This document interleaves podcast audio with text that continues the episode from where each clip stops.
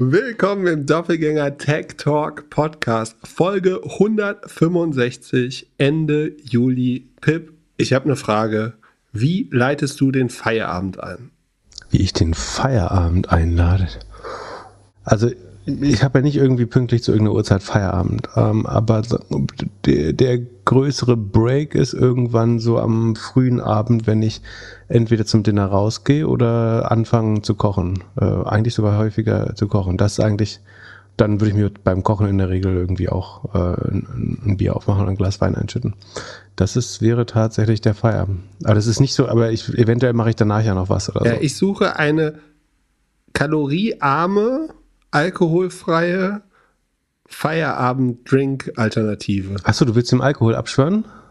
Nein, nicht so das, ganz. Das ist sehr gesund, aber, ja. Aber, äh, pass auf, komm, äh, also entweder es gibt inzwischen echt gute alkoholfreie Biere, also alle, die so ein bisschen herber sind, würde ich sagen, irgendwie von Störtebecker, Becks, äh, Jefer, also so die nordischen Biere, weil die, die normalen schmecken mal relativ, in meiner Erfahrung, relativ süßlich und je herber das Bier, desto eher ist das alkoholfreie erträglich. Und ein paar der, der Weizenbiere schmecken, äh, gehen auch. Ansonsten äh, Kombucha. Ja, nee, nicht mein Ding. Nee? Äh, und vergorene Sachen habe ich mir sagen lassen, sollen, man soll äh, mindestens eine fermentierte Sache am Tag äh, essen oder trinken und mit Kombucha bist du dann relativ weit vorne, wobei Bier dann ja auch zählen würde eigentlich. Ja, dann, dann habe ich das ja erfüllt. Nee, ähm, aber Kombucha finde ich gut. Ansonsten, ähm, es gibt ja so viele alkoholfreie irgendwie Bitters und Zusätze. Ja, vielleicht eine Frage an die Community. Ich suche die alkoholfreie Low-Calorie Feierabend-Drink-Alternative. Und ansonsten einfach mal ein breites Schollensortiment auch. Also äh, früher, ich habe früher mal so alkoholfreien Monat gemacht im Februar. Aus nachvollziehbaren Gründen ist der kürzeste Monat. ähm, da habe ich in der Regel mal Maracuja-Saftschorle getrunken. Ja, weil das trinke ich den ganzen das, Tag schon. Ach so. Also Wasser Dann in, und Schorle. Inzwischen, jetzt wo ich älter werde, äh, kann, kann, ich mich auch Johannisbeer und sowas wieder nähern, was ich vorher eher unangenehm fand, aber Come on, da gibt es schon viel. Aber ich, ich verstehe ich versteh die Frage. Aber es gibt tatsächlich mehr, als man denkt. Und auch mal im Restaurant überraschen lassen. Äh, so, was, die bauen, wenn du sagst, du willst eine alkoholfreie Begleitung oder ähm, was weiß ich. Und äh, es gibt schon, also wenn du in ein Sterne-Restaurant gehst oder ein gutes Restaurant, gibt es krass gute alkoholfreie äh, Begleitung. Oft so auf Tee- oder Kombucha-Basis auch, aber auch sonst viele spannende Sachen. Muss dich einfach mal ein bisschen inspirieren lassen. Und es gibt bestimmt Webseiten dazu. Ich, jetzt, jetzt meine Frage äh, heute hast du inzwischen verstanden, warum ich, wenn ich in Hamburg bin, bei dir nicht crashe, sondern ins Hotel gehe? Mm, nee. Dann frag mal Sergey Brin. Ha, ha, ha. Aber da wüsstest du ja Angst vor. Also, wüsstest du, dass Elon bei dem, äh, also Moment, wir machen heute die große Earnings Show, es kommen die ersten GAFA-Earnings. äh, Google und Microsoft werden heute Nacht rauskommen und wir machen das, sobald die rauskommen, äh, versuchen wir es so, so live wie es geht zu machen mit den äh, dazugehörenden Einschränkungen. Aber bis dahin müsst ihr euch jetzt Gossip, Gossip anhören. Das, das wird Elon ja Musk füllt jedes Loch, auch das Sommerloch. Nochmal zurück zu den Earnings. Der, der ist ja jetzt schon der spannendste Tag heute. Wird Facebook und Google. Eigentlich ja. Nee, spannend wird, wenn Facebook kommt. Aber äh, Facebook ist heute.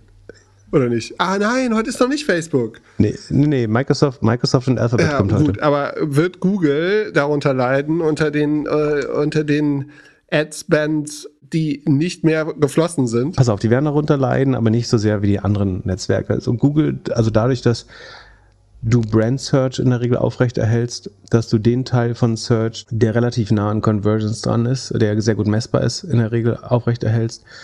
Das Volumen schwindet nicht so schnell, und deswegen geht's Google immer ein bisschen weniger schlecht. Google ist eher so eine Funktion des GDPs, also schwankt eher mit der Gesamtkonjunktur, während die anderen sozusagen eher überzyklisch oder hyperzyklisch sind, würde ich sagen. Das heißt, Google wird schon nicht, nicht gut aussehen. Also insbesondere der YouTube-Teil, da ist es nämlich anders. Der Search-Teil wird nicht super stark sein, ähm, aber ähm, relativ stabil. Der YouTube-Teil wird meiner Meinung nach brutal einbrechen, das haben wir, glaube ich, letztes Mal gesagt. Äh, Cloud wird dann noch spannend. Ich habe hier so ein bisschen Spielplatzparty nebenan, oder? Hörst du das? Ich würde mal sicherheitshalber das Fenster zumachen, weil das könnte noch lauter werden. Hier ist so ein kleiner Spielplatz-Rave vor der Haustür. Sind Schulferien? Ja. Feierei, gute Laune! We weißt du, wo ich den gute Laune-DJ also, das letzte Mal gesehen habe?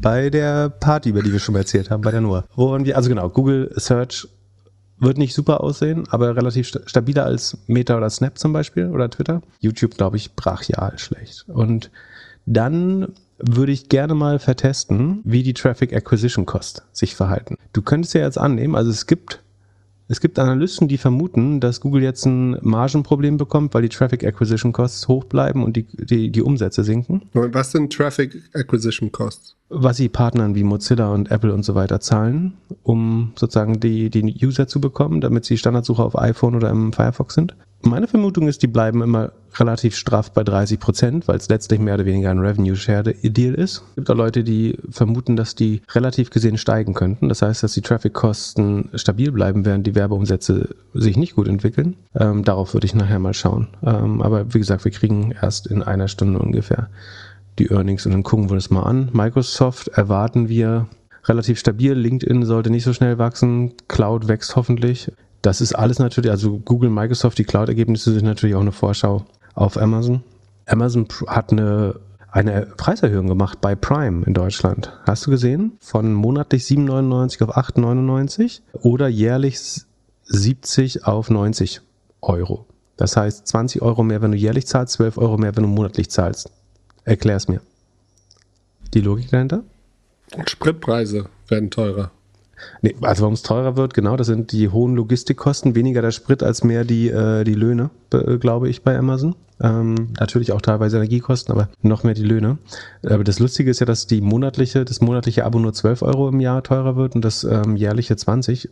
Was das eigentlich ist, also genau genommen sind das dann 9 Euro mal 12, das sind äh, 111, verglichen mit 89.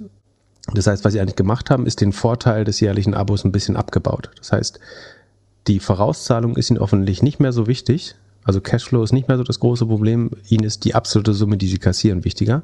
Und deswegen haben sie relativ gesehen die monatliche Prämie weniger erhöht. Dadurch wird das Gesamtpaket für alle aber teurer. Ähm, kann man relativ klar sagen. Glaubst du, viele canceln jetzt einfach? Nee, glaube ich nicht. Äh, also äh, du würdest ja Prime, also ich glaube, Leute können sich gar nicht mehr vorstellen, wie Amazon ohne Prime aussieht. Äh, also vielleicht kennst du es sogar und merkst dann auf einmal, was Versandkosten sind oder so. Ich bin mir gar nicht so sicher, ob das jeder versteht, was in Prime alles drin ist. Ich werde es natürlich nicht machen.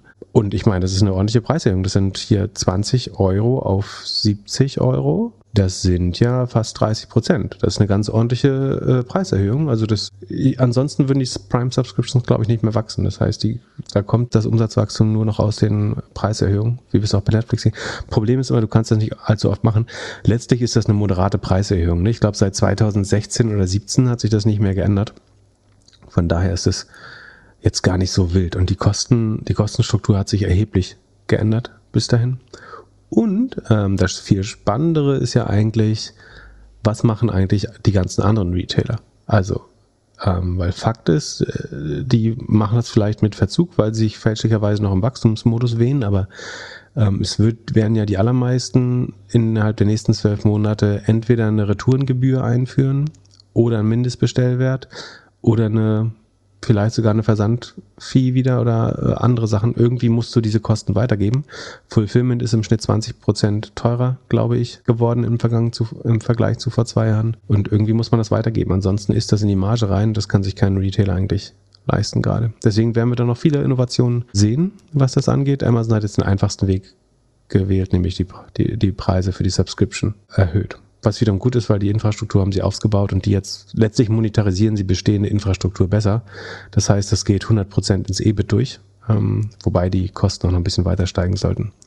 Bestimmt bei Amazon. Dann habe ich noch eine schnelle Richtigstellung. Wir haben letzt, ich habe letztes Mal gesagt, ähm, also nicht du, sondern ich, dass Tesla nur wegen des Bitcoin-Verkaufs gleich so positiv ist. Das hat sich herausgestellt. Also ich habe gesagt, dass das, so ich die Zahlen richtig verstehe, das so ist. Da, zu der Zeit gab es das 10K-Filing noch nicht, also das detaillierte Filing an die SEC es hat sich jetzt rausgestellt, dass das sozusagen nicht falsch ist. Das haben äh, nicht nur ich, sondern viele andere Medien auch so falsch nachgeplappert. Äh, das tut mir leid, dass ich das äh, nicht besser verstanden habe zu dem Zeitpunkt. Ist, Tesla wäre auch so Cashflow äh, gewesen und fairerweise dafür, also danke an den Hinweisgeber. Man, man kann auch nochmal dazu sagen, falls das nicht klar genug geworden ist, dass natürlich die Produkt, der Produktionsrückgang mit der Schließung der oder mit der eingeschränkten Lieferfähigkeit der Fabrik in China zu tun hatte. Also da gab es Covid-Restrictions. Der Fakt, dass das der Umsatz zehn Prozent unter dem Vorquartalsumsatz lag, ist trotzdem richtig. Aber eine der Begründungen dafür ist natürlich, dass die, die China-Factory, die unheimlich wichtig ist, nicht auf voller Kapazität laufen konnte. Trotzdem finde ich es verwunderlich, dass ähm, mit den neuen zwei, zwei neuen Fabriken in Texas und Grünheide man da nicht auf höheres Volumen gekommen ist. Genau, das haben wir noch schnell nachgetragen. Äh, danke dafür. Zu Elon, also es kam jetzt die News raus, angeblich ist er schuld an der Scheidung von dem Google-Gründer und seiner zweiten Frau. Wem glaubst du jetzt? jetzt. Also ja, die werden gerade divorced. divorced. Ja, sie will ja noch eine Milliarde haben, also ist noch nicht so ganz Deswegen habe ich gefragt. Das hat sich nämlich rausgestellt. Also der hat regelmäßig gecrashed bei denen. Also die waren angeblich gute Freunde vorher. Äh, er hat öfter mal da geschlafen und das ist der, der Grund, warum ich, ich lieber im Hotel schlafe, wenn ich in Hamburg bin und nicht bei dir auf der Couch. Du, äh, du, du, du siehst, wie schnell das schiefgehen kann. Du hast einen Denkfehler. Wer schläft dann aber bei dir? Achso, ja. Also wenn der Podcast jetzt nicht mehr weitergeht, wisst ihr warum. Nein, aber das, also weil Spaß, Spaß beiseite. Das, Philipp Glöckler, deutscher Elon Musk. I love it.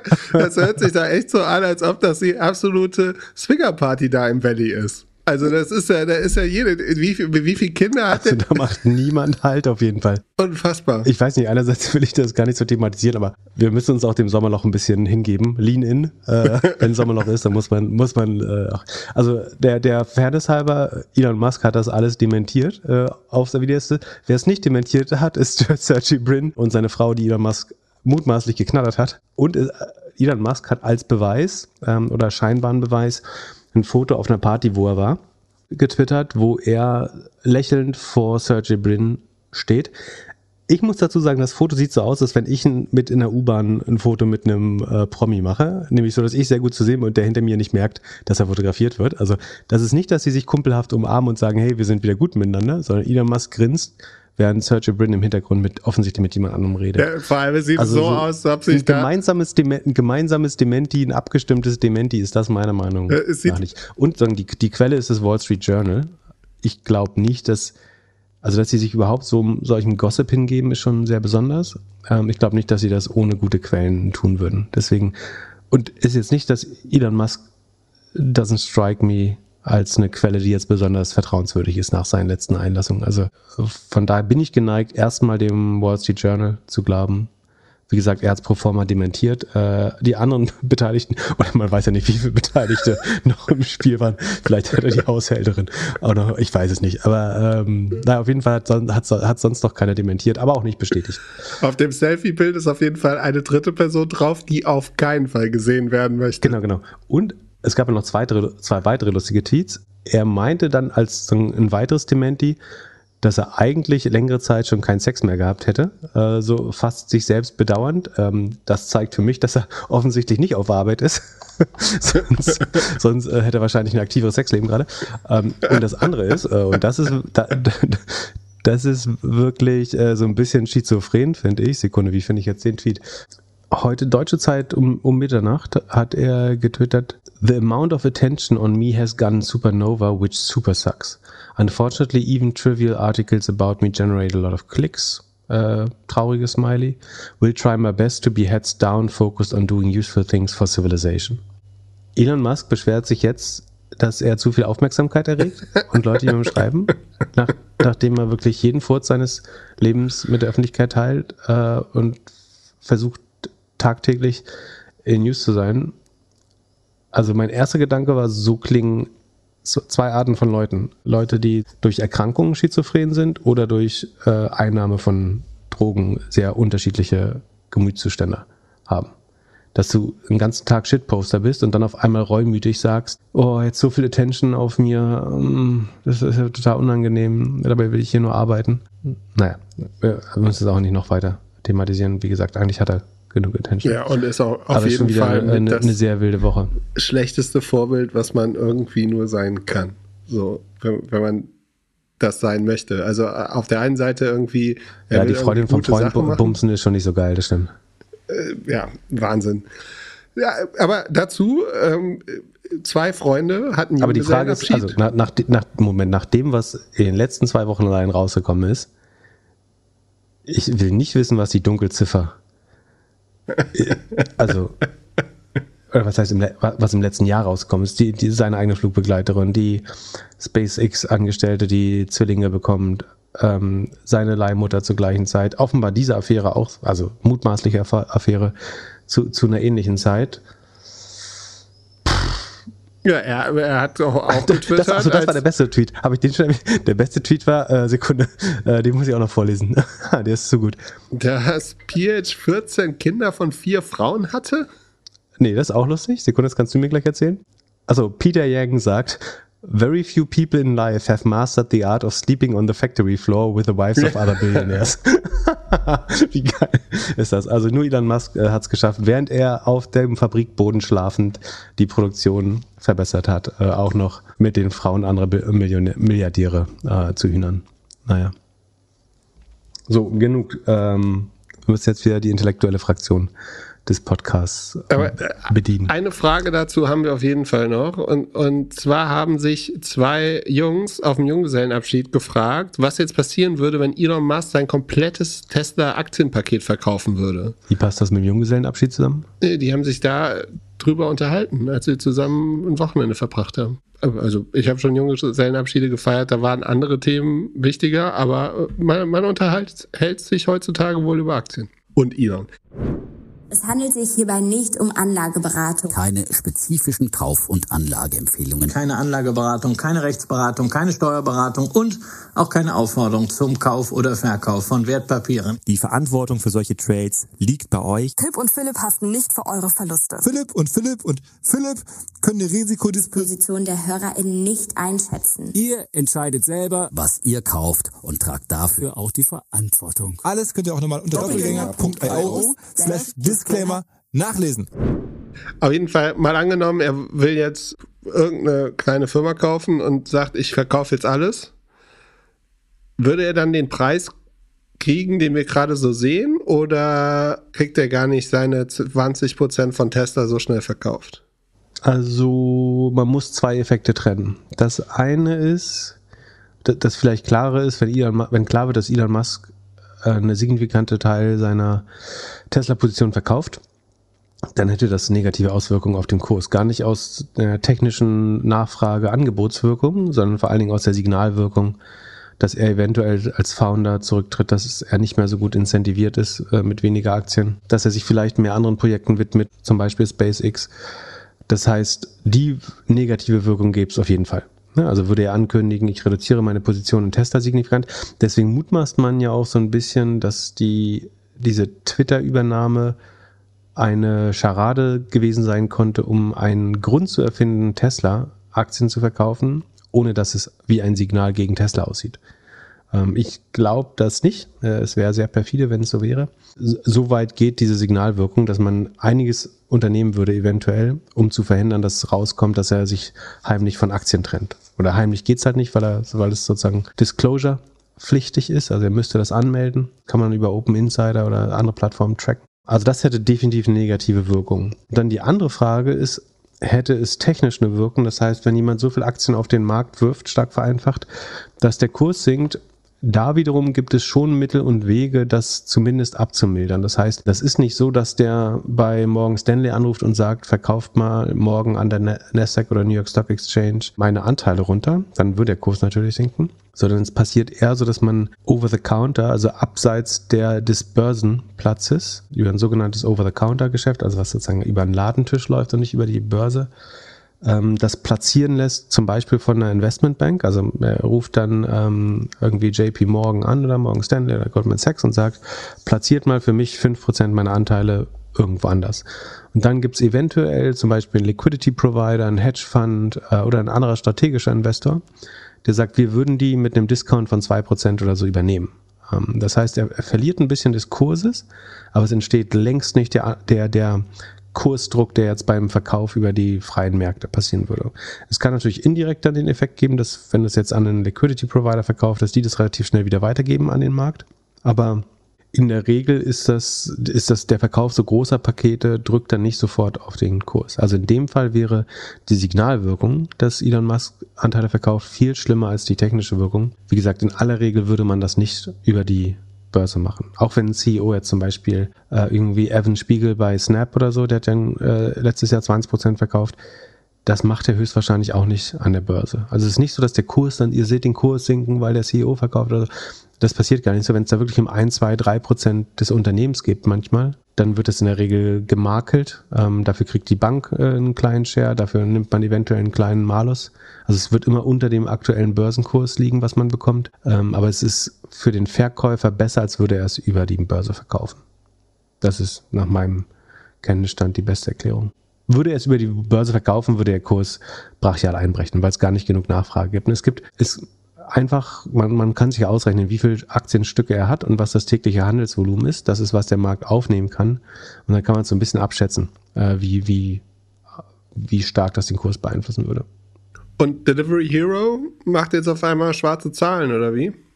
Ja und nein. Also die haben bekannt gegeben, dass sie im Plattformgeschäft, äh, nennen sie das, Break-Even sind. Ähm, Q2 das war ursprünglich erst für die zweite Jahreshälfte geplant, wenn ich mich recht erinnere. Jetzt geben sie bekannt, dass fürs Plattformgeschäft sie nach Adjusted EBIT, muss man dazu sagen. Also das ist höchstwahrscheinlich vor, ich habe jetzt nicht präsent sozusagen, wie die adjustieren, aber es ist mit hoher Wahrscheinlichkeit vor Share-Based Compensation, also Mitarbeiteroptionen und vielleicht noch ein paar anderen Sachen. Ich wäre im Zweifel eher ein bisschen skeptischer bei Delivery Hero. Sind sie EBITDA Break-Even? Das Plattformgeschäft ist wiederum alles, wo sie Essen vermitteln, quasi oder explizit ist es nicht das Quick-Commerce-Business, das sogenannte Integrated Business, wo sie selber Leistungen erbringen, selber Produkte verschiffen, äh, eventuell produzieren in so äh, dunkle, dark Pizza-Stores. Das alles zählt nicht. Das verbrennt noch eine halbe Milliarde wohl dieses Jahr, wenn ich es richtig verstanden habe im, im Outlook. Wobei sie auch da die Burnrate leicht reduzieren um Sekunde 5, 30 oder 50 Millionen Sekunden um 50 Millionen. Es bleibt aber bei minus 475 Millionen, also erheblichen negativen EBIT, das Integrated Verticals Segment, also das Quick Commerce Segment unter anderem, während eben das Plattformgeschäft, sozusagen das, was ich jetzt einfach mal sagen Meal Delivery nennen würde, soll Break-Even werden und in Q4 sogar einen positiven EBIT-Beitrag von 40 bis 120 Millionen leisten. So, äh, der Markt hat einigermaßen euphorisch reagiert, so das hat man ihnen nicht zugetraut. Das Gesamtergebnis, wie gesagt, das bleibt noch negativ, aber das man beweist ja zumindest, dass man sagen, die Entschlossenheit und den Willen hat, in die richtige Richtung zu arbeiten. Der Umsatz leidet natürlich ein bisschen darunter, aber jetzt gar nicht so stark. Ich denke, was es jetzt möglich macht, Kosten zu sparen, ist natürlich, dass der Druck von Wettbewerbern auch nachlässt. Also ähm, die jeweiligen Wettbewerber in den Ländern, ein Grab in Asien vielleicht, ähm, die typischen Competitors, sei es im Quick Commerce oder im Meal Delivery, haben natürlich auch schlechteren Zugang zu billigem Geld jetzt. Dadurch sollten die Marketingausgaben überall senken und dadurch können sie auch hauptsächlich bei Marketing und Incentives, Incentives sagen das, das Latein für Gutscheine, sehr gut einsparen und dementsprechend kommen sie ihren, ihren EBIT Zielen jetzt näher. Wie gesagt, man muss noch mal schauen, was jetzt wirklich wegadjustiert wird da. Das ist jetzt, das sind Preliminary, also vor, vor, vorläufige Halbjahreszahlen. Ähm, muss man am Ende noch mal schauen, wenn man es genau aufgeschlüsselt, aufgedröselt bekommt.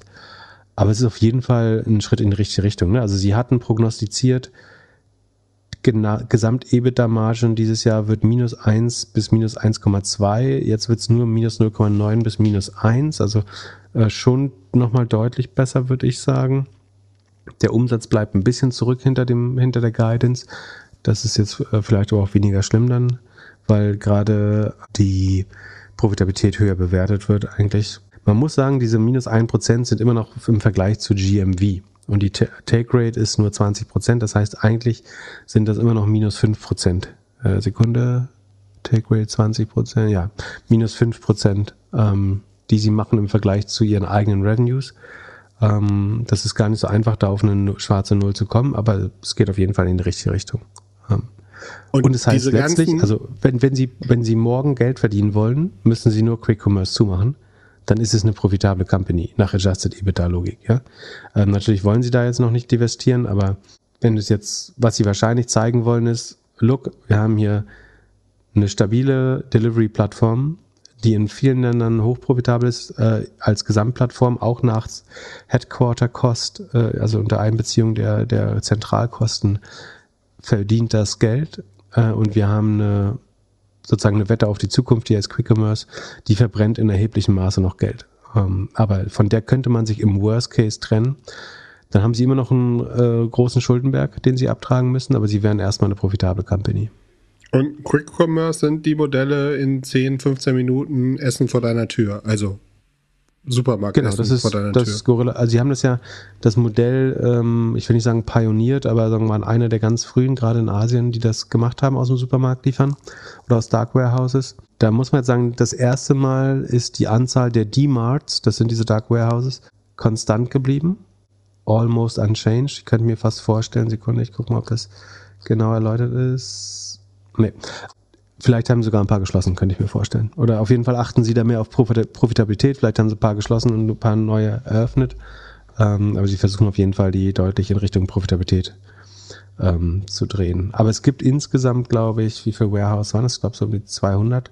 Ähm, und die Verluste haben in einer halben Milliarde schon, schon sehr äh, erheblich. Und werden die ganzen Modelle jetzt auf einmal profitabler, weil sie alle jetzt aufhören mit Gutscheinen und den ganzen Kampagnen und allem?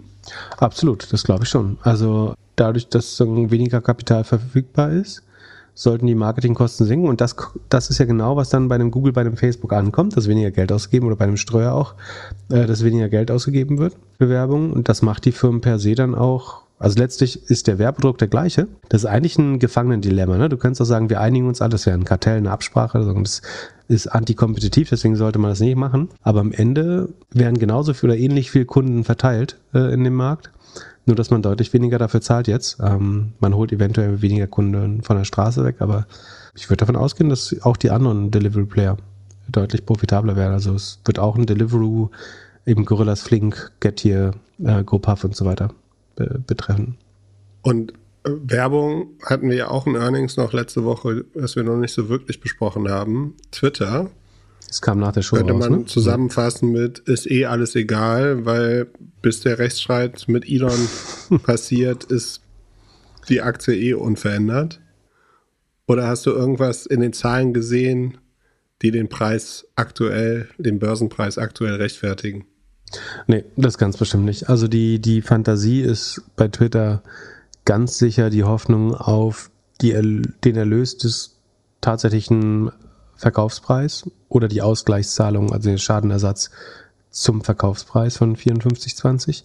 Die Zahlen waren ja natürlich nicht gut. Ne? Wir wissen, dass Twitter eh schon kein gutes Werbemodell hat. Und wenn die Werbeindustrie einbricht, ist Twitter auch einer der, der früheren Kanäle, wo man spart. Der Umsatz ist rückläufig gegenüber dem Vorjahr, zwar nur um ein Prozent, aber sozusagen vorher ist man gewachsen, jetzt ist, verliert man ein Prozent Umsatz zum Vorjahr. Die Nutzerzahl, die ist sogar um knapp vier Prozent gestiegen oder 16 Prozent gegenüber dem Vorjahr. Das ist eigentlich ganz gut, von 204 auf 238 Millionen. Äh, wie gesagt, das muss man, wissen wir nicht erst seit Elon Musk, dass man das so ein bisschen mit ähm, Vorsicht genießen muss, die eigenen ähm, monetizable DAOs, also die monetarisierbaren täglichen Nutzer. Aber sofern das der Maßstab der gleiche geblieben ist, ist man nach dem Maßstab äh, weiter gewachsen. Aber der Durchschnittsumsatz pro Nutzer ist eben um rund ein Sechstel ähm, gesunken. Das heißt, man spürt schlechtere Monetarisierung im Werbemarkt. Gleichzeitig sind die Kosten weiter um 31 Prozent gestiegen, wenn man Cost of Revenue und Operational Expenses zusammenzählt. Läuft laufende anderthalb Milliarden äh, ungefähr auf, wären ziemlich genau sogar. Und der Umsatz wiederum ist nur knapp 1,2 Milliarden. Das heißt, das Operational Income ist von Twitter ist minus 340 Millionen.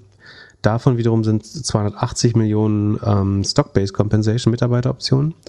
Deswegen ist der Cashflow-Effekt, Operating Cashflow ist sogar positiv, Adjusted Cashflow äh, negativ. Also, und Twitter hat noch irgendwie 2,4 Milliarden oder so auf der Bank. Also, die sind jetzt nicht erheblich bedroht, aber die werden jetzt, bis der, Wer der Werbemarkt wieder anzieht, ähm, erstmal schlechte Quartale haben. Die sind sicher nicht das wert, was der Kurs gerade ausdrückt. Sie sind ganz sicher nicht 54,20 wert, aber das ist die verbindliche Aussage, die Elon Musk ge- gesagt, äh, gemacht hat. Ich habe heute überlegt, wenn man das morgen hört, ist höchstwahrscheinlich der Tag, an dem ich, nicht, dass ich besonders viel Wert drauf lege, aber weil mir es zufällig aufgefallen ist, das erstmal mehr Follower auf LinkedIn habe als auf Twitter. Wie bitte? Was sagt ihr das? Und auf Twitter bin ich viel länger aktiv. Hättest du das gedacht? Nö. Ich bin auch relativ überrascht, ehrlich gesagt. Ich meine, es macht insofern Sinn, dass du langfristig damit rechnen kannst, dass 100% äh, meiner Target Audience, Leute, die im weitesten Sinne was mit ähm, Digitalwirtschaft zu tun haben äh, oder sich dafür interessieren, wahrscheinlich auf LinkedIn sein werden. Also warum, es gibt wenig Grund, nicht auf LinkedIn zu sein, wenn es nicht sogar einen Zwang gibt, dort zu passieren. Das ist bei Twitter nicht so. So, da kannst du aus Interesse sein oder weil du was nicht verpassen willst, aber du hast nicht so beruflich den Zwang, dort unbedingt zu sein. Du kannst so sagen, du findest das alles doof und das ist nicht dein Medium. Das ist auf LinkedIn deutlich schwerer, weil du eigentlich beruflich einigermaßen verpflichtet bist, dort zu sein. Und demzufolge hat LinkedIn auch doppelt so viele Nutzer. Sie sind bei 850, rund 850 Millionen Mitgliedern inzwischen, während Twitter hat sogar nur ein Viertel davon, 240. Ähm, Vor allem, wenn du den deutschen Markt noch anguckst, ist es wahrscheinlich noch krasser. Genau. Von daher ist es gar nicht so verwunderlich. Das heißt, eigentlich hat LinkedIn einen guten Shot darauf, Twitter abzulösen. Wenn sie nicht, wenn sie das Feed mal, ich glaube, wenn sie den Berufsteil und den News-Teil klarer trennen würden, vielleicht sogar zwei Apps machen, weiß ich gar nicht, oder zwei relativ klar trennbare Feeds. Also machst ein Informationsaustauschprodukt Hast du einen Messenger? Ja, dann wirst du irgendwann zu Facebook, ist auch kompliziert. genau, ähm, das äh, war mein Gedanke. Ja. Das Feed-Produkt von LinkedIn wird einfach noch nicht gut genug für, für Twitter. Also Twitter hat schon seine Berechtigung. Aber ich glaube, LinkedIn wird ein ernstzunehmender Kon ähm, Konkurrent oder ist schon ein ernstzunehmender Konkurrent. Und äh, die Reichweite ist schon krass, die man kriegt. Liegt auch ein bisschen daran, glaube ich, dass es wenig Leute gibt, die ähm, sich um die Reichweite bewerben. Äh, wahrscheinlich. Äh, auf, auf, auf LinkedIn. Und das noch gar nicht so einfach ist, andere Leute zu entdecken, äh, auch gefühlt. Wobei die es ja mehr und mehr machen. Aber fand ich ein, äh, also ein Fakt, der mich erst überrascht hat und dann konnte ich es mir einigermaßen gut rationalisieren. Trotzdem. Ich habe bei LinkedIn das Gefühl, dass die Leute, die richtig Reichweite haben, auch, also zum einen wissen, wie sie LinkedIn bespielen, das ist natürlich immer wichtig. Und monetarisieren hat das Manager-Magazin jetzt geschrieben. Was? Hab monetarisieren? Da das war Geld bekommen Paywall. Konnte ich, nicht, konnte ich nicht lesen. genau. Ähm, nee, da soll man gut Geld verdienen äh, können mit, mit als LinkedIn-Influencer. Also wenn du demnächst eine Anzeige von mir liest, weißt du Bescheid. Genau, das war ja schon jetzt ein Werbepart für, für Microsoft von dir als Microsoft-Aktionär. Ja. ich, aber ich meine, LinkedIn wird auch unter dem, äh, das werden wir ja gleich sehen nachher, wenn die Earnings kommen. Ich glaube, die werden auch schon unter dem Werbemarkt ordentlich leiden. Ähm, ja, und ich finde, dass dieses Aber Premium guck dir mal an, wie fucking straight die Nutzeranzahl wächst bei LinkedIn. Und da würde ich jetzt wiederum, bei LinkedIn würde ich sagen, dass die Botquote unter 2% ist. Würde ich vermuten. Also, äh, unter 2% nee. ist vielleicht ein bisschen zu optimistisch, aber nee. unter 5%. Oh nee, wenn ich die Anfragen angucke, glaube ich nicht. Ah, ich glaube also ein paar Leute automatisieren Outreach und sowas, aber es steht in der Regel trotzdem eine Person dahinter. Also sie lassen sich, ich würde sagen, das ist, das sind nicht Bots, das ist ähm, Computer-Aided Outreach oder so. ähm, aber naja, wir werden sehen. Aber ich meine, damit stehen LinkedIn auch viele Probleme bevor, vor allen Dingen. Also es macht es nicht einfacher, das Produkt zu managen. Also da werden wir sicherlich auch noch, da sieht man ja schon viele Probleme jetzt schon. Und du hast deine ersten Klarna-Erfahrungen jetzt gemacht oder äh, was steht hier in der Liste? Oh ja, ich habe den Fehler ja, ich habe auf Twitter gepostet. Also äh, ich habe neulich tatsächlich was bei About You äh, bestellt, was alles hervorragend funktioniert hat. Ähm, und habe um das auch mal zu testen, wie diese Sachen denn funktioniert, äh, habe ich, und weil ich mir ich hatte die Vermutung, dass ich es zurückschicken hätte müssen eventuell, weil die Chance, dass es mir passt, kleiner als 50 Prozent war. Es hat aber gepasst, deswegen habe ich nicht zurückgeschickt. Und deswegen habe ich aber Kauf auf Rechnung benutzt äh, und der Partner dafür ist ja sagen, unser beliebtes Payday-Loan-Unternehmen aus Schweden. Dann habe ich ja zwei Wochen später die Rechnung bekommen oder die, den Hinweis, dass meine Zahlung ja noch offen ist ähm, und ich die Ware ja behalten habe. Also dass das jetzt, jetzt wäre ein guter Zeitpunkt, das zu zahlen. Und dann habe ich mich da eingeloggt ähm, bei, bei Klarna. Also die Zahlungsaufforderung kommt dann von Klarna, weil die vermutlich die Zahlung schon geleistet haben an About You vorher. Und dann kommt man auf so ein, ein nettes, gut verständliches Frontend, wo ich dann die Wahl hatte, eine Teilzahlung zu machen, äh, jetzt endlich zu bezahlen äh, mit verschiedenen Zahlungsmöglichkeiten oder die Zahlung nochmal 30 oder 60 Tage rauszuschieben. Und das hätte aber drei beziehungsweise sechs Euro rund gekostet. Also 30 Tage hätte ich 3 Euro bezahlt, äh, 60 Tage hätten mich 6 Euro gekostet, bei einem Warenkorb von, von 80 Euro. Ähm, schätz mal, welcher Verzinsung das entspricht. Boah, Wenn ich 3 Euro pro, pro, für einen Monat zahle, für, auf 80 Euro? Uh, keine Ahnung. 20 Prozent. Mm. I don't do public math, habe ich gehört. Ach ja, genau.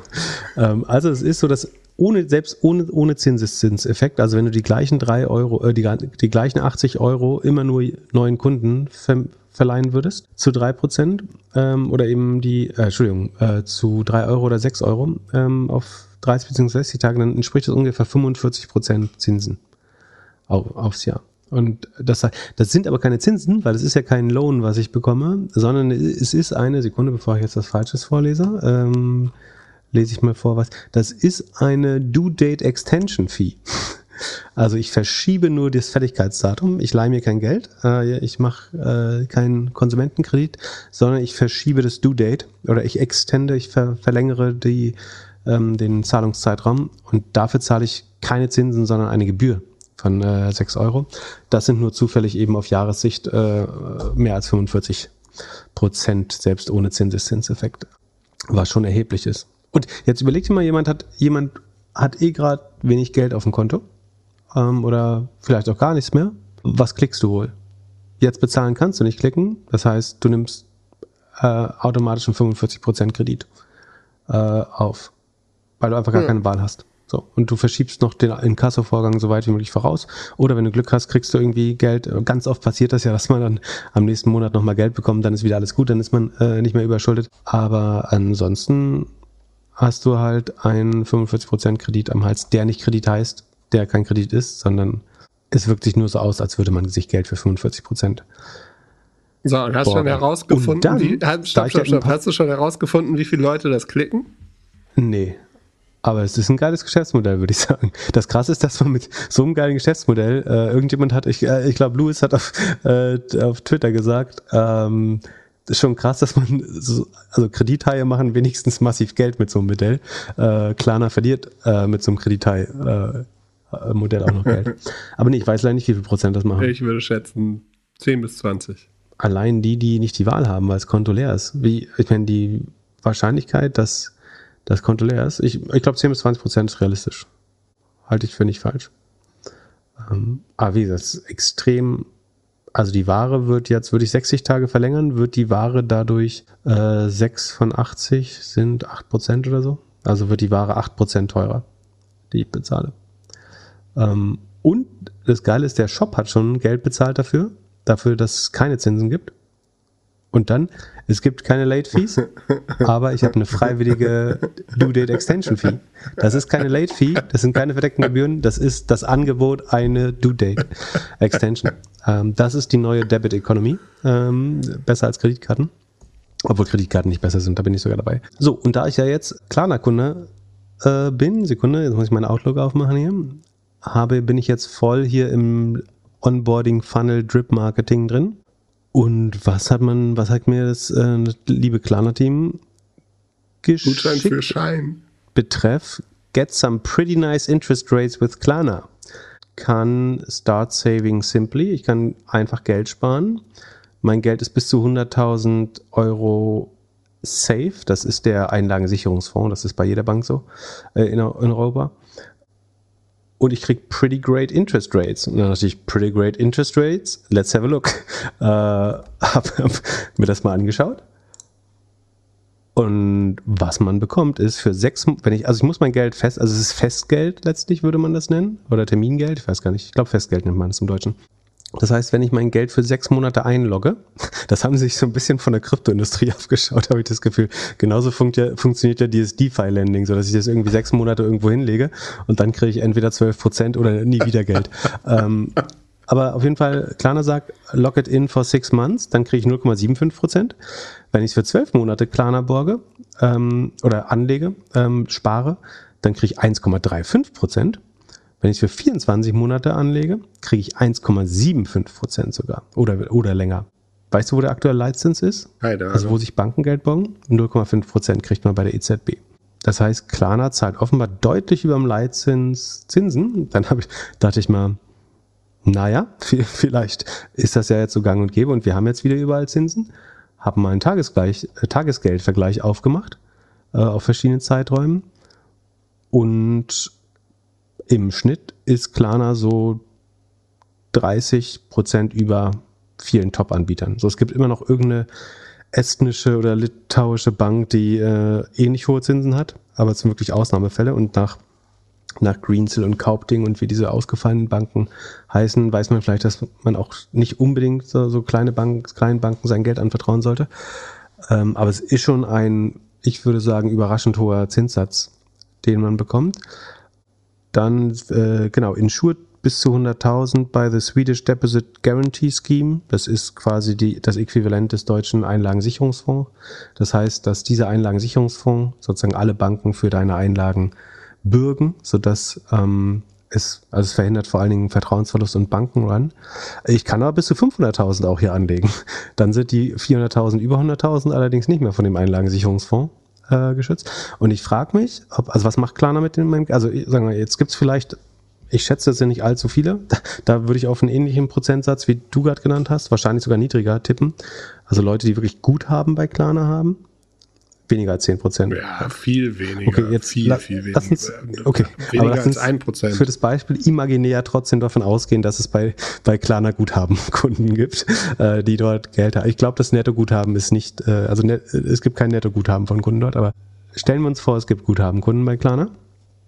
Ähm, was, pass was macht Klarna mit diesem Geld? Ja, wahrscheinlich äh, deine Konsumsucht befriedigen. Genau. Also die Frage ist eigentlich, wie funktioniert eine Bank? Und eine Bank funktioniert so, dass sie die Einlagen der Kunden nimmt und als, als Kredite an Unternehmen oder auch andere Kunden weitergibt, so Geld und Kredit schöpft ähm, und aus der Differenz, nämlich dass ich 1,75 Prozent von Klarna bekomme und sie die für 45 Prozent, nee, nicht weiter verleihen, sondern dass sie damit umsonst 0 Euro Kredite vergeben wo es dann aber eventuell 6 Euro Gebühren drauf gibt, wenn jemand das anklickt. So kann man offenbar eine Marge machen. Die Frage ist nur, bin ich mir als jemand, der jetzt hier, sagen wir mal, ich habe gerade 500.000 Euro geerbt, was, was niemandem zu wünschen ist, aber ich habe jetzt eine halbe Million geerbt, denke, wo, geh auf Tagesgeldvergleich, guck oder Weltsparen, guck, wo kann ich am meisten Geld verdienen, wobei Weltsparen das begrenzt, muss man fairerweise sagen. Aber ich gehe jetzt auf Tagesgeldvergleich und guck, wo ich das anlegen kann. Und da steht Top Top-Empfehlung, nee, Moment, das darf ich nicht sagen. Äh, da steht natürlich nicht Top-Empfehlung. Da steht, was steht da wirklich? Ähm, da steht zur Empfehlung. okay, also da steht äh, Festgeld zwölf Monate Empfehlung Klarna. Und das ist auch sozusagen der beste, ja, das steht hier oben über der Big Bank aus, aus Estland ich glaube, ich würde der Big Bang noch ein bisschen weniger vertrauen als Klarna sogar. Aber wie auch immer. Also die Top 2 Empfehlungen der Redaktion. Das sind wirklich die Empfehlungen der. Sekunde, wem gehört denn diese Webseite? Oh Gott, oh Gott, oh Gott. Das machen wir uns wieder keine Freunde. Also die Empfehlungen der Redaktion sind auf jeden Fall. Ach so, ja, das wird der, der ich dachte. Naja, ist ansonsten macht, macht die gute Arbeit. Also die Empfehlungen der Redaktion sind die, sind Klarna mit 1,75 Prozent auf zwei Jahre oder die Big Bank aus Estland. Lustigerweise steht äh, immer das steht Kreditrating. Auf der Webseite das Kreditrating des Landes daneben. Das ist natürlich äh, lustig. Da steht dann Schweden mit AAA-Rating. Da würde ich jetzt sagen, dieses, ich meine, am Ende haften die für die ersten 100.000 wahrscheinlich, der Staat mehr oder weniger, aber ich finde es kompliziert, sagen, Schweden als AAA-Land neben Klarna zu stellen und sagen, deswegen ist dein Geld jetzt, das ist einfach sehr nah nebeneinander und ich bin mir nicht sicher, ob das, das trifft ja definitiv nicht für die Kreditwürdigkeit von Klarna zu, würde ich vermuten. Und die Frage ist, wenn du jetzt wissen würdest, dass die Hasbar noch 6,7 Milliarden wert ist, einen negativen Cashflow von 750 Millionen im ersten Quartal hatte und einen Buchverlust von 250 Millionen, würdest du noch dein Geld dahin bringen? Kompliziert. Aber ich bin gespannt, was ich noch alles lerne über. Also ich habe auf jeden Fall gelernt, ich hätte viel früher mich mal selber tatsächlich damit beschäftigen müssen. Bisher habe ich ja nur die Zahlen von außen betrachtet. Aber die Customer Experience, äh, da lernt man nochmal deutlich mehr über das Modell. Scheint mir wie ein Modell, was Geld verdienen sollte, eigentlich auf jeden Fall. Die Frage ist, wie weit sollte man als privater Investor äh, recherchieren? Also, das hat ja tatsächlich Max gefragt. Und äh, der fragt, wie es mit Aktien aussieht, wie viel intensive Recherche sollte man machen oder machen das sowieso die Großen in, und der Markt zeigt die Preise schon. Also die, der ganze Research ist eigentlich als Privatinvestor äh, sinnlos. Aber wie tief soll man denn einsteigen? Also du hast ja jetzt über Klarna schon immer viel geredet, jetzt warst du zum ersten Mal Kunde. Das Erlebnis war doch eigentlich gar nicht so schlecht. Die, der Zahlungsvorgang, also um das auch fair zu sagen, ne, das ist schon Im Fall, dass alles gut geht, ist es weniger Friction, also weniger, ähm, wie sagt man das, also Umstände, weniger Reibung. Ähm, Im Fall, dass du die Zahl, der Zahl nicht nachkommen wirst, ist es, glaube ich, ein sehr schwieriger Prozess, aber das ist der Inkasso-Prozess ansonsten auch. Ähm, man sollte sich einfach nichts kaufen, äh, wenn man es nicht leisten kann. Die Customer Experience ist, das ist schon alles relativ smooth gemacht. So, das ist ja auch ihr, ihr Motto, das so smooth wie möglich zu machen. Das stimmt schon. Aber ich lerne trotzdem was. Aber die eigentliche Frage war, kann man sozusagen die Analysten austricksen, wenn man, wenn die ja eh alles analysieren, warum sollte man selber noch recherchieren? Kann man die also A wird man ja merken, dass fast immer die Analysten im Durchschnitt selbst bei schlechten Firmen ein Buy oder eher positive Ratings haben ähm, und auch eigentlich dem Markt in der Regel hinterherlaufen. Also gerade sagen die Analysten, die für Investmentbanken das betreuen. Die Frage ja, ist eher, sind, sind deren Meinung und die Meinung von Hedgefund-Managern und so weiter nicht schon in den Kursen inkludiert? Das ist sicherlich richtig. Und wo hat man dann noch die Edge? Ähm, ich glaube, was Quatsch ist, sich einzubilden, dass man jetzt glaubt, wie die Stahlkonjunktur in Europa oder die Autokonjunktur oder die Banken-Earnings oder sowas, da würde ich mir niemals einbilden, dass ich da irgendwie eine Edge habe, dass ich das besser verstehe. Man kann da immer noch drauf wetten, ist aber langfristig unwahrscheinlich, dass man das besser versteht als der Markt. Äh, deswegen sollte man noch in breitstreuende ETFs investieren. Die Frage ist, siehst du einen Trend, der eben noch nicht eingebaut eingepreist ist in den Earnings. Zum Beispiel, dass die Enttäuschung in der Werbewirtschaft stärker wird als gedacht, so wie das äh, bei Meta sein könnte. Ich würde zum Beispiel glauben, dass Meta stärker verliert, also bisher nicht stark genug verloren hat. Da kann ich mich aber auch irren. Ähm, weiß ich jetzt irgendwas mehr als die Journalisten, äh, als die Analysten? Pff, das weiß ich nicht. Ähm, die sind, die sind ja auch alle hochspezialisiert auf den Sektor. Die verstehen das schon auch sehr, sehr gut. Äh, ja, aber die haben auch oft, liegen die auch daneben. Genau, also sie liegen immer daneben. Weil, mein Learning ist aus den letzten zwei Jahren jetzt Podcast, keiner hat eine Ahnung, jeder redet drüber. Also, ja, genau. jeder also hat eine so, Ahnung. Ich finde dir sofort einen Journalisten, äh, einen Analysten, der sagt hier Kursziel Shopify 2000 oder Tesla ja. 2000. Äh, das gibt's alles ich glaube schon, dass wenn man eine Industrie sehr gut versteht, also sagen wir, du arbeitest selber bei einem Autozulieferer, du hast noch keine Insider-Informationen, aber verstehst die Branche sehr gut, dass du vielleicht zum Beispiel ein Gefühl dafür hast, was die bessere Plattform ist äh, oder, oder sowas. Ob hilft das jetzt selber, die Bilanzen durchzuarbeiten? Nicht. Das hilft dir auf jeden Fall zu verstehen, warum du falsch liegst auch teilweise oder äh, um im Nachhinein Dinge zu verstehen. Was, also was unwahrscheinlich ist, dass du jetzt besser als ein Analyst äh, oder jemand bei einer Investmentbank die Bilanz verstehst oder da auf, als allererster auf Fehler stößt, stößt. Das ist wirklich unwahrscheinlich. Da arbeiten einfach schlaue Leute dran, äh, also auch schlauere Leute als ich mit Sicherheit. Ähm, und das würde ich mir jetzt auch nicht äh, einbilden. Ähm, und das Problem ist, selbst wenn du recht hast, also ich kann ja noch so klar, es kann ja noch so klar sein, dass Beyond Meat nicht funktionieren kann als Modell oder Oatly. Und dann gibt es aber auch noch den Faktor, dass trotzdem äh, eine halbe Million Kleinanleger das aber trotzdem möchte, dass das funktioniert. Und dann ist auch vollkommen egal, ob du, ob du das richtig analysiert hast. So, dann hast du nicht richtig analysiert, dass der ganze Markt gegen dich ist. So, und, äh, das ist mindestens genauso wichtig. Und das Sentiment äh, zu analysieren und den, den Nachfragetrend. Und das macht es dann halt nochmal schwerer, ist schon schwer zu sagen. Also ich würde sagen, der, die Grundaussage ist ja, dass man deswegen eben breit, streut investiert, breit gestreut investiert sein soll und dass es nicht so viel Sinn macht, auf Einzelaktien zu setzen, weil es unwahrscheinlich, unwahrscheinlich ist, dass man outperformt. Andererseits, wenn, wenn es einem Spaß macht und man irgendwie alle Tassen im Schrank hat, kann man es natürlich trotzdem versuchen. Im Zweifel lernt man was dabei, was man woanders wieder anwenden kann. Man versteht auf jeden Fall die Welt besser. Ähm, ist ja auch eine Funktion der Neugier, äh, die das treibt. Ähm, man kann eventuell selber Unternehmen besser leiten oder sein eigenes, ähm, versteht vielleicht, was der eigene Chef macht, auch mal besser und sieht es nicht nur noch alles als Unfug, sondern versteht, dass auch ein CEO oder eine, eine CEO ähm, gewisse Erfordernisse vom Kapitalmarkt hat, denen sie nachkommen müssen. Aber klar, als, als Privatanleger jetzt besonders tief Recherche zu machen, ist unwahrscheinlich, dass man damit den Markt schlägt. Aber ich glaube, allein schon zu zu verstehen, wenn ein Kurs fällt, woran das liegt. Liegt das an der Userzahl? Liegt das am APU? Liegt das an, am Revenue, am Cashflow? Ich glaube, ich würde mich total doof fühlen, wenn der Kurs 20% runtergeht und ich nicht mehr weiß, warum. Und es passiert manchmal noch. Also, sage ich auch oft, so dass ich es nicht verstehe. Ähm, Es kann daran liegen, dass ich sozusagen die Fakten anders einschätze. Es kann auch sein, dass ich was übersehe. Von daher würde ich mich schon damit beschäftigen. Aber das Ziel zu verfolgen, dass man damit dann den Markt schlägt, ich glaube, das ist ein bisschen illusorisch. Aber auch bei mir, also auch auf mich bezogen, ist das illusorisch. Ich möchte mir das natürlich trotzdem einbilden, weil mein Leben sonst keinen Sinn mehr hat. Aber ähm, wahrscheinlich ist das nicht, dass durch die, durch die Stunden, Monate und Jahre, die ich hier verbringe, am Ende mehr Geld rauskommt. So. Ich, ich kann einfach nur mehr darüber quatschen dann. Der Podcast ist auf jeden Fall net negativ.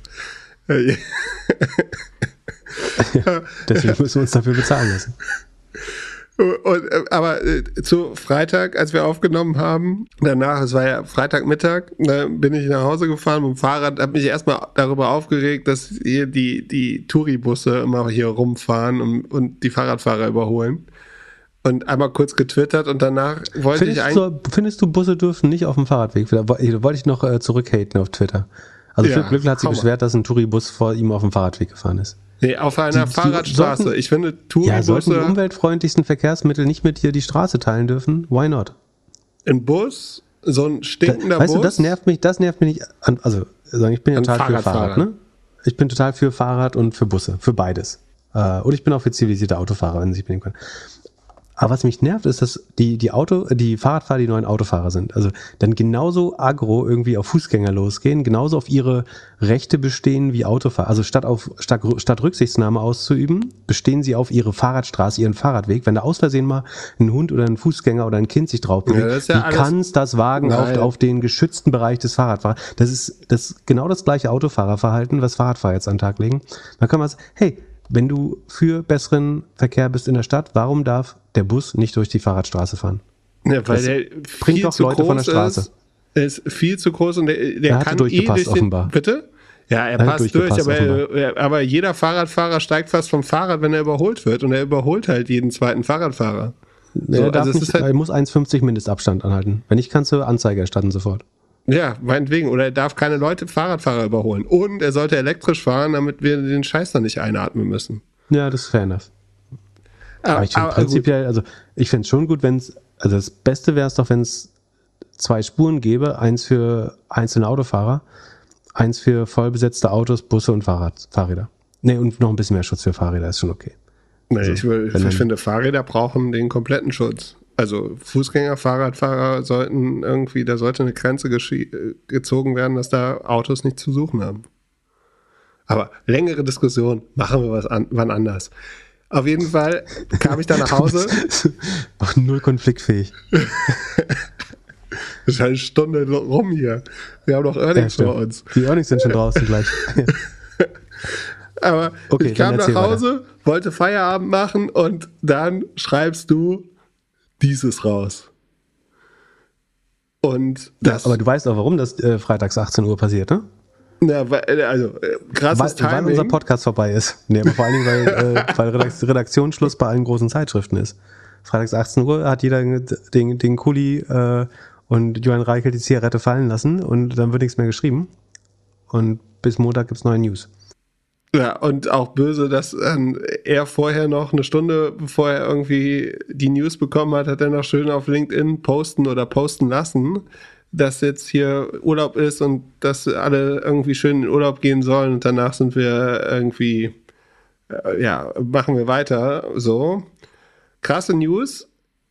Wer hat es vorausgesagt? Das Orakel von Ottensen. Von Othmarschen. Ja, nee, wo wohnst du äh, wieder? Also, darf ich nicht sagen. Äh, aber, aber du hast in der sagenhaften Folge, dürfen wir das einspielen? Willst du das einspielen? Nein, das einspielen?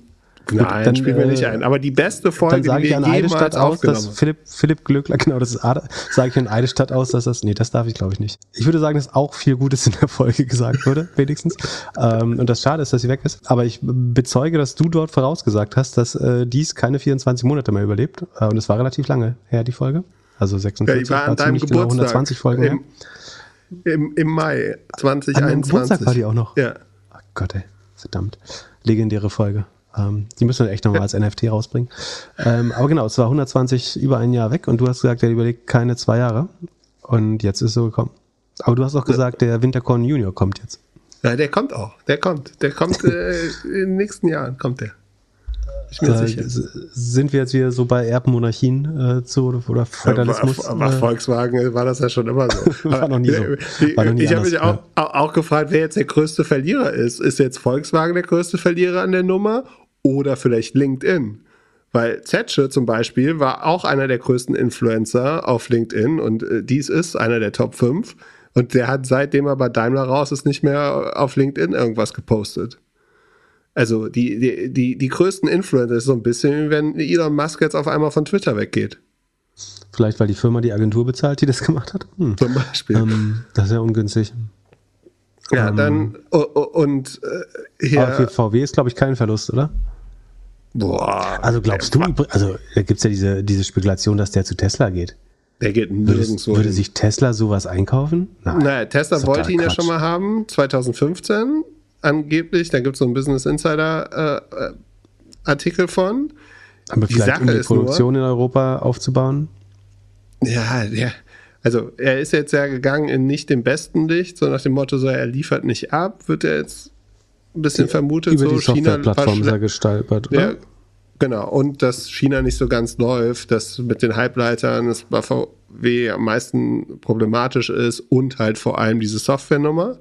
So, das war auch ein Mammutsprojekt. Er hat auch gedacht, dass er das irgendwie schafft und hat sich ja auch selbst so ein bisschen ja, gefeiert, indem er halt es immer wieder, sich immer wieder durchsetzen konnte, bis es halt dann am Ende nicht mehr ging. Das Krasse ist halt, er hat noch einen Vertrag bis Oktober 2025 und Volkswagen wird den jetzt einfach auf Eis stellen. So, der wird bis. Der Ja, er kriegt da 20, nicht, 30 Millionen Abfindungen, denke ich. Ja, aber der wird nicht früher raus dürfen. Habe ich auch äh, mit einem Familienmitglied eine Diskussion drüber gehabt. 20, 30 Millionen Abfindungen. Ich glaube, ist halt so. Wenn du noch drei Tage Vertrag hast, würdest du beim Fußballer auch machen. Warum sollst du einen CEO nicht bekommen? Beim Fußballer stört es komischerweise niemanden. Die werden auf jeden Fall verhindern, dass er zu irgendeinem anderen Automobilkonzern geht. Genau, das ist auch, was du kaufst, äh, dass du eventuell einen Non-Compete in der Abfindung mit drin hast. Ja. Ich glaube nicht, dass Tesla sich so einen Typen holen würde. Der ist doch auch nur ein weiterer Wasserkopf. Ja, für Der ist, Elon der wäre ist doch nicht der Typ, der ist doch nicht der Typ, der jetzt äh, neben Elon in der Fabrik schläft und da alles optimiert. Du weißt schon. aber glaubst du nicht, dass Elon sich jetzt denkt, so, hey, den könnte ich jetzt hier vorne hinstellen und dann habe ich meine Ruhe? Wahrscheinlich würde, würde Elon nie er niemals machen. können. Würde er niemals machen. Der genießt das viel zu sehr. Ja. Und du Aber- brauchst ja auch den, du brauchst auch den Visionär. Also fair enough. Also du musst schon sagen, das ist ja Teil des Erfolgs, dass er der Visionär ist und nicht E-Foil äh, Surfboard dies. Hm. Ja, So, was ist jetzt die Zukunft von der, der Porsche, die macht's jetzt? Ja, genau, hier, der Freund von Christian Lindner macht's jetzt, Mr. E-Fuel, äh. Oliver Blume, äh, super connected. Auch, also, der, das ist wirklich, äh, fand ich krass. Die haben ja in der Anstalt, das ja so Kabarett-Sendung aus dem ZDF, haben dann so ein Zitat rausgeholt, in dem der Blume halt, es war ein paar Tage vorher, gesagt hat, hey, er hat irgendwie sehr eng mit äh, Lindner gesprochen und sie hatten irgendwie maßgeblich da E-Fuel in den äh, Vertrag rein verhandelt. So. Vor der Belegschaft oder vor einem Vor seiner Gremium? Belegschaft, vor seinen Mitarbeitern hat er Das das, ist nicht gesagt. so schlau, oder? Das, ich Also, verstehe Lobbyismus überhaupt nicht. passiert, ist ja nicht überraschend, aber das so auszubreiten, Vor allem, der muss, normalerweise müssen die doch auf diesen Positionen alles dokumentieren, wenn die irgend, mit irgendjemand, mit irgendeinem Verein oder äh, einem Lobbyverein oder was auch immer oder einem Politiker sprechen, müssen sie es eigentlich das ist ja genau das dokumentieren. Problem, dass das nicht genug passiert, dass nicht alle Treffen äh, katalogisiert sind und so weiter. Das, Ja, aber selbst dann würde er es ja, also selbst dass er, wenn er es nicht macht, aber es dann seinem Team vorher sagt, also irgendwie da vor 20 Mann oder lass es mehr oder weniger sein, das sagt, dann machen, also damit gibt es ja dann Beweise und alles. Und wie sie sich da bisschen jetzt angeben rausreden. muss schon erlaubt sein auch. Wie soll er denn sonst Chef werden? Ja, und äh, seit wann ist Lindner und Porsche so eng? Es gibt ja auch Artikel von hier im Stern, äh, nee, im Spiegel gibt es irgendwie so einen Artikel, wo, wo Lindner vor Jahren in seinem äh, äh, hier 911 sitzt und darüber redet, wie, wie geil er Porsche findet. War das auch schon abgesprochen so? War da redaktionelle Unterstützung aus Stuttgart? Das ist das Henne-Ei-Problem. Liebte Lindner erst Porsche oder Porsche erst Lindner? Aber Ja, in der Doku, als er noch Sch Schüler war, da ist er noch S-Klasse gefahren. ja, inzwischen hat er Geschmack. Die, die alten 911er sehen schon schön aus. Muss ich zu seiner Verteidigung sagen. Ja, aber und E-Fuel wollen sie halt einfach nur, weil sie, Ja, sie das ist auch brauchen halt. Unfug. Also das ist der größte Unfug überhaupt und das brauchen sie einfach nur, damit sie ihre 911er am Leben halten können, weil die, die, denen möchten sie keine Batterie geben. Was sind E-Fuels nochmal? Synthetische Kraftstoffe, ne? Genau, du, und die, die, der das Krasse ist, äh, da habe ich Oliver Blume erstmal auf YouTube gesucht. Das erste, was ich finde, ist OMR. Da war er, der, der war mit uns auf der Bühne, auf der Vodafone-Bühne und hat dann schön erzählt hier, äh, wie, sie, wie er Erfolgsfaktoren in der Transformation, es war so mit eins der, ja, dieser Werbevorstellungen, ähm, die es ja ab und zu auf Konferenzen gibt. Und da hat er auch dann nochmal ganz klar erklärt, wie sie äh, in äh, synthetische Kraftstoffe investieren. Und dann gibt es immer so, so eine, also zwei, PR-mäßig sind zwei Sachen unheimlich wichtig. Also die werden an Und Orten. wie stellt man synthetische Kraftstoffe her? Ja, du ziehst aus der Luft, äh, ziehst du da, also musst dir das so vorstellen, und du, du hast, genau, Und du, bau du, Oktan da draus oder was? Genau. Und das, Klingt, wird- klingt relativ dann, energieaufwendig für mich. äh, das ist super, de- deswegen ich sagen schon sie den immer, es, Leistungskurs gemacht. Mit Auszeichnung. es muss dort produziert werden, wo nachhaltige Energie unbegrenzt vorhanden ist. Das ist sehr wichtig in dem Aus, PR-Text. aus der Ab klingt nach die, der Abwärme von Bitcoin-Minern oder so.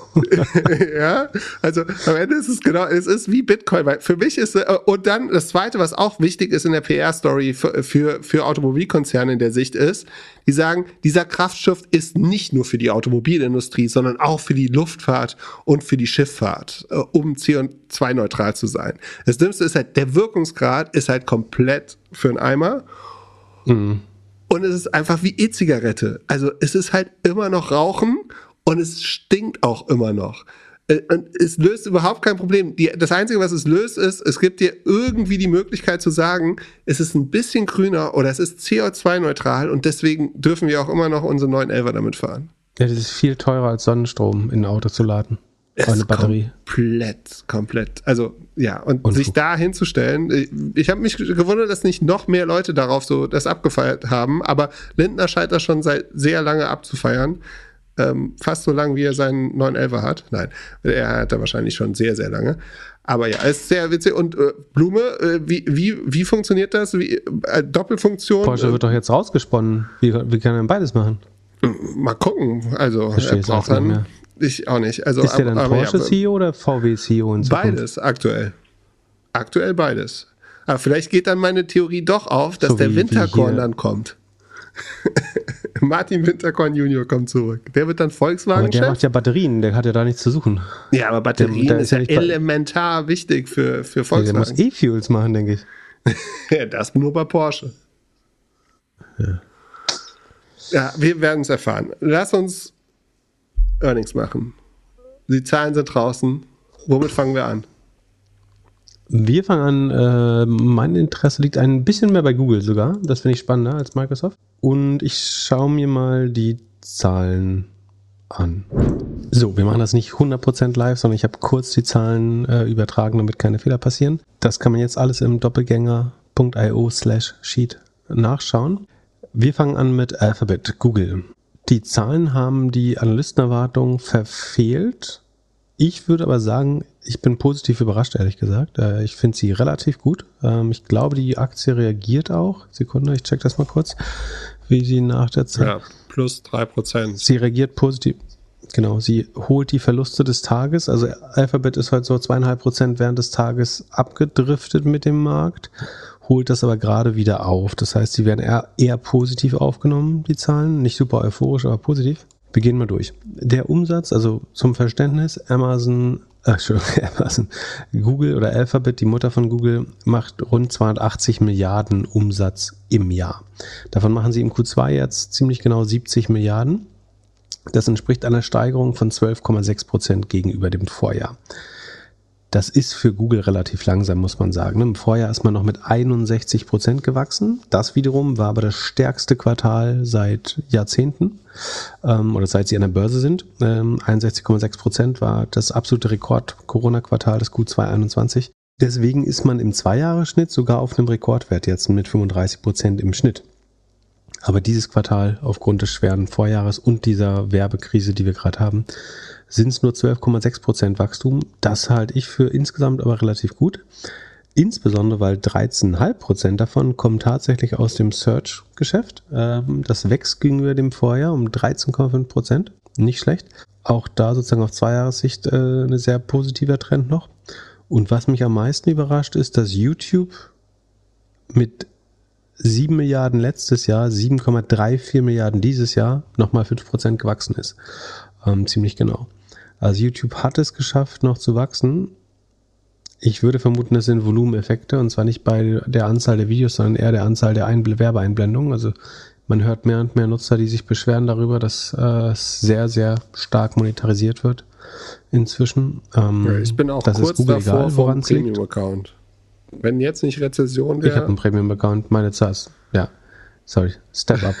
Kauf den Premium-Account. also Ey, wer sich YouTube-Werbung freiwillig angucken, muss echt doof sein. Also kommt drauf an, wie viel man YouTube schaut, ne? Aber wenn du, wenn du regelmäßig YouTube-Content konsumierst, dann musst du Premium nehmen. Also ansonsten ist ja unerträglich. siehst du gar nichts mehr. Ähm, Keine einzigen Ad. Und nee. wie verdient dann äh, irgendwie ein, ein, ein Influencer, ein, ein Creator über dich?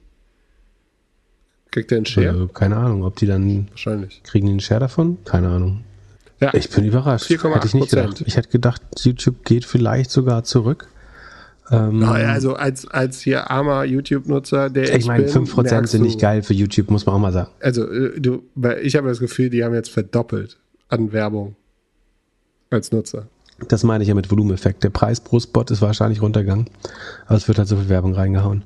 Dass es noch ähm, positiv bleibt, man muss auch sagen, 4,8 Prozent einerseits nicht super geil für YouTube. Das ist halt, also es wächst, wichtige Aussage, YouTube wächst dieses Quartal langsamer als Search. YouTube sollte nach meinem Gefühl der nächste Wachstumshorizont sein für Google. YouTube wächst jetzt langsamer als Search, langsamer als das, sagen wir mal, Incumbent-Geschäft. Das ist schon eine wichtige Aussage, um das gleich wieder zu relativieren, aber auch YouTube ist im Vorjahr um 84 Prozent gewachsen. Ähm, das war sozusagen auch das Hyperwachstumsquartal. Sehr schwerer Vergleichswert, da nochmal ranzukommen. Wir können nachher mal kurz, was Vergleichswerte angeht, nochmal über Shopify reden. Äh, da sieht man, wie schwer das eigentlich auch ist, das Vorjahr zu schlagen. Aber gut, ich würde sagen, die Advertising-Zahlen besser als erwartet. Dann so ein bisschen der Schocker. Ähm, weiß nicht, ob es ein Schocker ist, aber es ist nicht gut. Das Google Cloud Business ist gewachsen mit 36, 35,6 Prozent. Das ist nach 44 Prozent in den Vorquartalen nicht geil. Das ist schon ein 8 Prozent Schritt zurück. Ähm, verlangsamtes Wachstum. Hätte man sich bestimmt besser gewünscht. Also da sieht man schon, dass jetzt entweder weniger gegründet wird, weniger gefundet wird oder mehr auf die Kosten geschaut wird. Wahrscheinlich eine Mischung aus allem dreien. Das sind, das ist das fehlende VC-Geld meiner Meinung nach. Das ist das fehlende billige Geld. Werden die Cloud-Kapazität nicht hochgefahren. Wir werden gleich das was ähnliches bei Microsoft sehen, schon mal als Teaser. Ähm, Und damit müsste eigentlich, das wäre spannend, es müsste eigentlich Amazon heute mitfallen. Wenn der Markt schlau ist und so effizient wie man glaubt. Prozent. Aktuell noch. Ja, falsch. Nee. Ja, aber der Werbemarkt funktioniert. Und AWS hat eher die großen Kunden vielleicht. Mm, ja, das stehen. Ich glaube, also, ah, es ist jetzt wieder nur ein Fakt, es ist ein bisschen früh darauf zu schließen, ne? aber es wäre, ich sag, ich sag mal, eine Hypothese ist, dass AWS eigentlich auch enttäuschen sollte. Und da relativ klar ist, dass Amazon Retail sowieso nicht geil sein wird, dass die Fulfillment-Kosten bei Amazon relativ hoch sein werden, dass Subscription wahrscheinlich, also Prime Subscriptions relativ st- stagnierend sein werden ähm, und nur durch Preiserhöhungen wachsen. Das Werbegeschäft langsamer wächst durch das langsamere Retail-Geschäft oder Marketplace-Geschäft. Und wenn dann AWS kränkelt, ich würde vermuten, dass Amazon bei den Earnings relativ enttäuscht. Ähm, und es ist eigentlich komisch, dass man das hier nicht sofort einpreist. Ähm, aber okay, vielleicht, ich irre mich ja ganz oft. Also wie gesagt, die Cloud bei Google ist vorher immer so rund um die 44, 45 Prozent gewachsen und jetzt sind es halt nur noch 6, 36. Das ist schon ein deutlicher Schritt zurück. Spannend ist, dass Google das Operating Income auf dem Level des Vorjahres halten konnte, obwohl man 21 Prozent mehr Mitarbeiter hat dieses Jahr. Und da vielleicht auch nochmal spannend, ich glaube, wir haben ja schon mal gesagt, dass alle GAFA-Konzerne jetzt Hiring-Stops haben. Bei Facebook wartet die Belegschaft jetzt auf den Tag, wo ihnen verkündet wird, dass bis zu 10% der Leute gehen müssen. Ähm, also da gibt es Gerüchte über eine Reinigungsaktion, dass die Underperformer rausgefegt werden. Bei Google gibt es, glaube ich, nur den Stop, wenn ich mich richtig erinnere. Aber ähm, von daher schon krass, dass Google letztes Jahr noch 21 Prozent mehr Leute eingestellt hat. Also sie hatten 144.000 Mitarbeiter im Vorjahr, jetzt sind schon 174.000, 30.000 Netto-Einstellungen bei Google im Vergleich zum Vorjahr. Wahnsinn, was machen das die werden wir das nächste, da? die Dachterrasse muss immer größer werden, habe ich das Gefühl. Das Google- Google-Gebäude ist eine einzige Dachterrasse. Kennst du, äh, hast du Silicon Valley gesehen, die TV-Serie? Nee. Was? Come on. Okay, also ich würde sagen, du nimmst jetzt jeden Monat einen Tag Zeit, wo wir Binge-Watching Silicon Valley machen bei mir. Äh, Oder bei dir, ab, abwechselnd bei mir und bei dir. Ähm, mit einem guten Riss Riesling schauen wir Silicon Valley Binge-Watching durch. Ähm, du wirst es mögen, glaube ich. Okay. Dann verstehst du auch den Dachterraschen-Joke. So, und jetzt noch das spannende Detail, auf was ich ja ähm, Wert lege. Die Traffic Acquisition Cost im Vergleich zum, nur im Vergleich zum Search Revenue sind nicht etwa prozentual hochgegangen, weil der Umsatz langsamer wächst, sondern sie sind auf die Nachkommastelle genau 30,0 Prozent.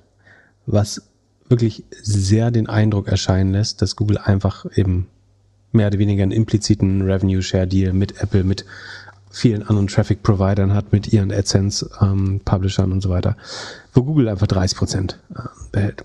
Was mir wiederum sagt, wer ist der zweitgrößte, wer hat das zweitgrößte Search Business der Welt? Apple. Genau. Und zwar mit Zero Cost of Revenues, was richtig geil ist. Du kriegst einfach 30, du bist ein, ein Konzern, der 20 Milliarden Gross Profit aus Search hat. So viel hat nicht mal Sekunde. Google hat, hat auch auf Jahressicht haben sie es natürlich auch. Sie behalten ja den, den Löwenanteil. Obwohl, warte, Moment, nach, nach Cost of Goods, das kann man gar nicht so einfach ausrechnen bei Google. Also, wer Operating Profit hat ich würde behaupten, Operating Profit hat äh, Apple sogar mehr als. Eigentlich ist, Google, ist Apple der profitabelste Search-Konzern der Welt, weil sie 20 Milliarden bekommen, um genau Zero Gegenleistung zu bekommen, außer ihre Nutzer zu verkaufen. Wie genau? Also diese, diese Zahl, die Traffic Acquisition Cost as Percentage of Search Revenue, ist festgenagelt bei 30,0 Prozent. Soll keine Verschwörungstheorie werden. Die schwankt schon ein bisschen, aber sie schwankt so zwischen zwischen 30 und 31, seit, seit 16 Quartalen. Also scheint, scheint schon was dran zu sein, was ich sage. Ähm, genau, also Zusammenfassung, Google, ich würde sagen, überraschend stark. Aktie regiert nur leicht, also macht nur die Verluste des Tages wett. Ähm, Grund dafür würde ich sagen, sind die schlechten Cloud-Earnings. Dass YouTube schlecht ist, sollte niemand überraschen. Ich hätte eher noch schlechter mit noch schlechter gerechnet, aber es ist natürlich betrüblich, dass, wo ist Googles Wachstumshorizont? Ne? Also das ist halt die Frage. Search wächst jetzt mit äh, 13 Prozent, YouTube mit 5 Prozent, ist natürlich ein schlechtes Quartal, äh, aber wo ist das hohe zweistellige, das Geschäft mit dem hohen zweistelligen Wachstum? Das wäre Google Cloud. Die ist noch nicht profitabel und wächst jetzt auch nur noch in Anführungsstrichen mit 36. Vielleicht schaffen sie es aus Google Maps, eine eigene Business Unit zu machen, ähm, die nochmal deutlich größer ist. Das könnte spannend werden. Aber andersrum die Frage, würdest du jetzt Maps aus Search rauseisen hier? Würde Search vielleicht sogar schrumpfen und das Wachstum kommt eh nur aus Maps? Obwohl so viel Umsatz läuft noch nicht über Maps. Naja, let's see. Äh, Das ist Googles Aufgabe, seine Strategie zu entwickeln.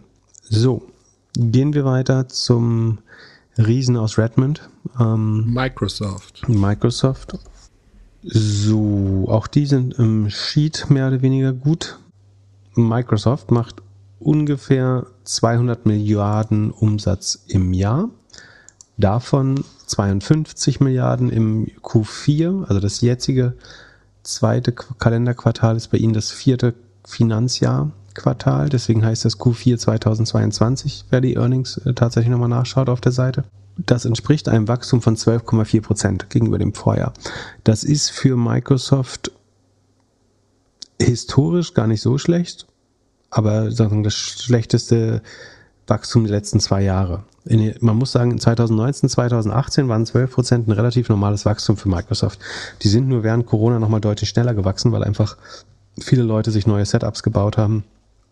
Viel, äh, die, die Online-Belegschaft, äh, die, die digitale Belegschaft natürlich nochmal expandiert wurde durch viele Neueinstellungen und so weiter. Das treibt alles das Geschäft. Jetzt ist man zurück auf 12,4 Prozent. Das ist erstmal eine klare Verlangsamung, das muss man schon sagen. Aber wie gesagt, das ist eigentlich die historische Wachstumsquote von Microsoft. Die Rohmarge, Gross Profit Margin, ist mit 68 Prozent eigentlich auch im normalen Bereich. Die war zwischenzeitlich ein bisschen besser bei Covid, aber eigentlich ist das so um die 70 Prozent normaler Bereich äh, bei Microsoft. Die operativen Ausgaben, Operating Expenses, haben sie mit 14,9 Milliarden ganz gut im Griff. Das waren im Vorjahr 13,0. Das müssten so 15 Prozent mehr sein. Bei 12,4 Prozent Wachstum ist jetzt ein, vom Umsatz her ein schlechtes Quartal. Also das ist jetzt nicht ausufernde Kosten. Das ist eigentlich okay so. Und der Umsatz, äh, der Gewinn pro Aktie ist, liegt sogar 5 Cent über dem Vorjahr. Also man hat den Gewinn ausgeweitet. Und man muss sagen, dass allein der Währungseffekt sind 4 Cent pro Aktie. Also man hätte 9 Prozent, äh, schon 9 Cent mehr Gewinn pro Aktie gemacht, hätte es diese adversen Währungseffekte nicht gegeben. Also Microsoft leidet, äh, das haben sie vorher auch bekannt gegeben, unter dem starken Dollar. Äh, ein Großteil der Welt, also Microsoft Computer, Systeme, Server befinden sich natürlich auf der ganzen Welt. Viele davon werden nicht in Dollar bezahlt. Ähm, wird der Vertrag in Euro oder Yuan oder Real oder keine Ahnung Schweizer Franken geschlossen bekommt Microsoft bei festen Preisen eine schwächere Währung und damit niedrigere Dollarwerte. Und allein das drückt mit zwei drei Prozent auf ihr, auf ihr Wachstum. Das, ansonsten werden die Ergebnisse sozusagen in konstanter Währung sogar ein bisschen besser. Die Azure-Sparte, auf die besonders geschaut wird, das ist sozusagen das, der Counterpart zu Googles Cloud-Plattform oder Amazon AWS. Das sind die drei großen Cloud-Plattformen. Microsoft Azure Google GCP, Google Cloud Plattform ist die kleinste, Azure die zweitgrößte und die größte ist eben Amazon AWS. Azure wächst mit 40 Prozent immer noch nach 46. Google war, was haben wir gesagt? 36 nach 44. Also ein ganz ähnlicher Abfall. Deswegen können wir eigentlich relativ klar sagen, dass wir, es sei denn, Amazon hat da wirklich einen komparativen Vorteil, wobei Amazon hat so ein bisschen, ne, die haben die Preise angezogen, glaube ich sogar. Amazon ist im Vorquartal mit 36 Prozent gewachsen. Die werden jetzt auf 30 zurückgehen, höchstwahrscheinlich. Ziemlich genau bei 30 landen, knapp über 30, wenn alles gut geht. Bei AWS, ähm, wenn sie einen ähnlichen Effekt haben. Genau, gehen wir zurück zu Microsoft. Also der, der Umsatz, Umsatzwachstum setzt sich zusammen. 13% ist Productivity und Business, 20% ist Intelligent Cloud, das ist dann weitere Cloud-Anwendung und More Personal Computing ist fast stagnierend. Xbox ist relativ schwach, das ist aber normal für das Quartal wiederum. Das sinkt sogar immer knapp im Q4, das Xbox, äh, der Xbox-Umsatz. Oh nee, sinkt die letzten Jahre nicht immer im Q4. Ähm, Windows war relativ schwach, sinkt. Server Products läuft gut. LinkedIn wächst mit 26 nach 34 Prozent, verliert also weniger als andere Werbenetzwerke. Letztes Quartal LinkedIn 34 Prozent Wachstum, dieses Quartal noch 26 Prozent Wachstum, finde ich relativ gut. Aber ich habe ja gesagt, LinkedIn ist so ein bisschen auf dem Vormarsch. Ähm, Windows.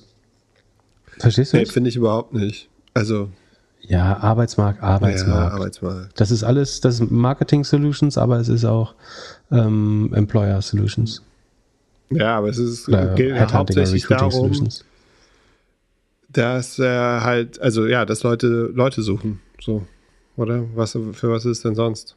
Ja, aber wo soll sich der alte weiße Mann dann sonst noch vergnügen?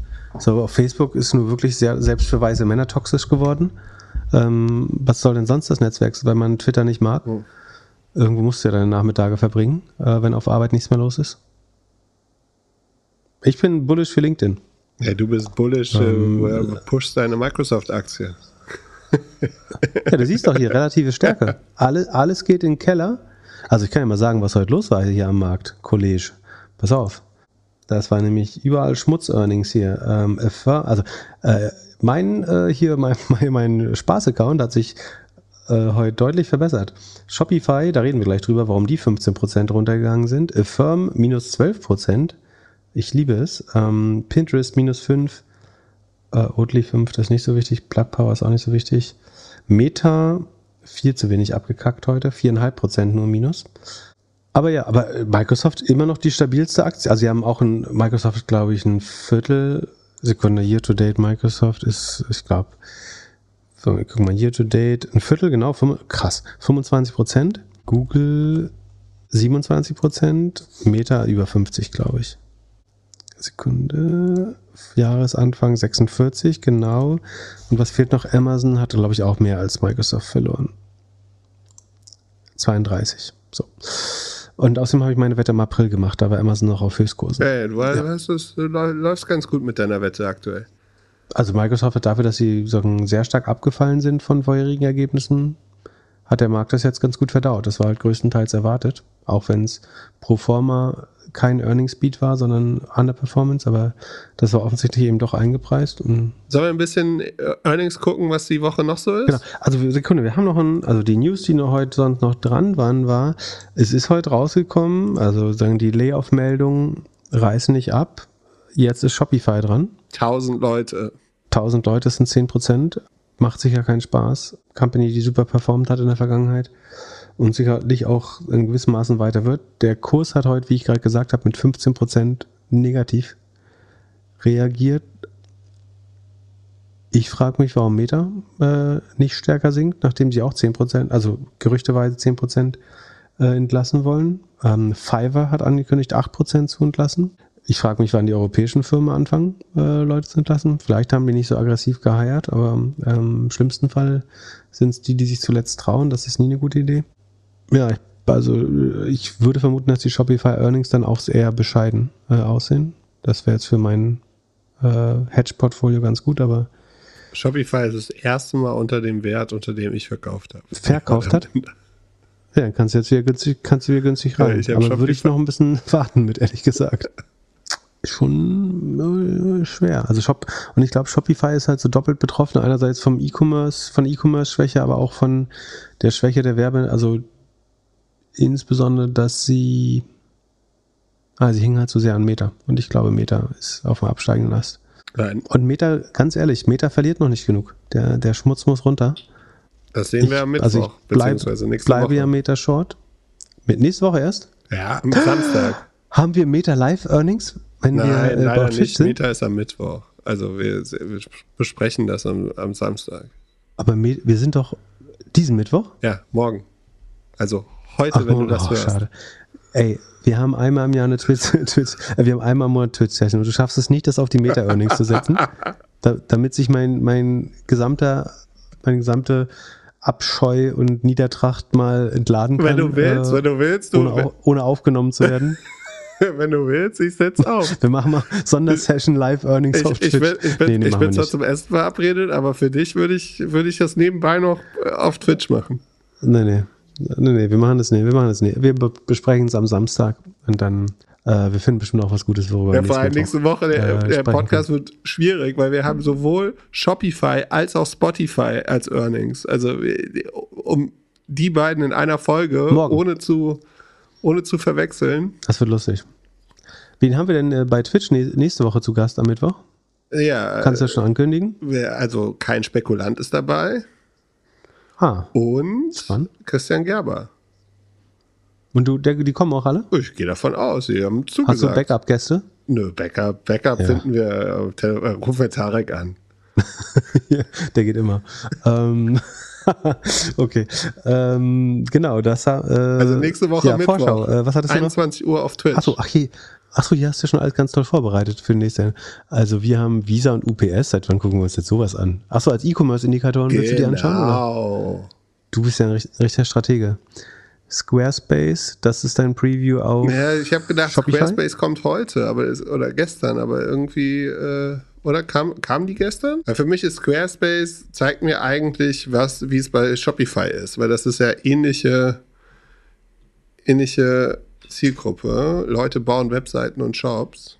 Ah, die sind gestern rausgekommen. Und? Wie waren sie? Tatsächlich. Positiv? So, soll ich die in Cheats aufnehmen? Lohnt sich das? Wird nö, daraus was? Nö, glaube ich nicht. Die machen nicht mal eine Milliarde Umsatz im Jahr. Sekunde, lass mich mal checken. Also sie. Ui, äh, was war dein Take gerade? Das ist die äh, Preview auf Shopify? Take, ja, genau. Also ähnlich wie Shopify, nur halt kleiner.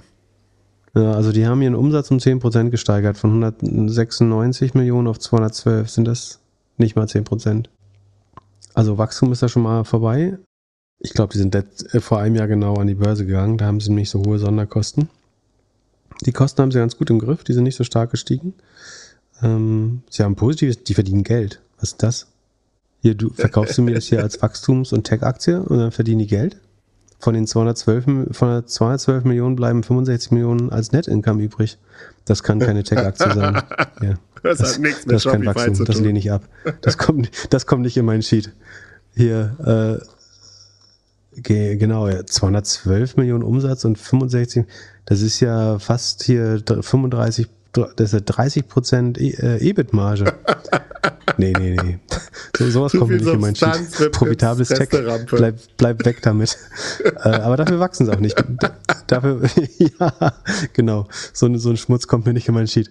Ähm, auf, äh, auf jeden Fall wachsen sie auch nicht mehr. Also mit dem Growth ist vorbei. Aber hallo, 30 Prozent. Lass mal gucken, was die an Cashflow generieren. 84 Millionen.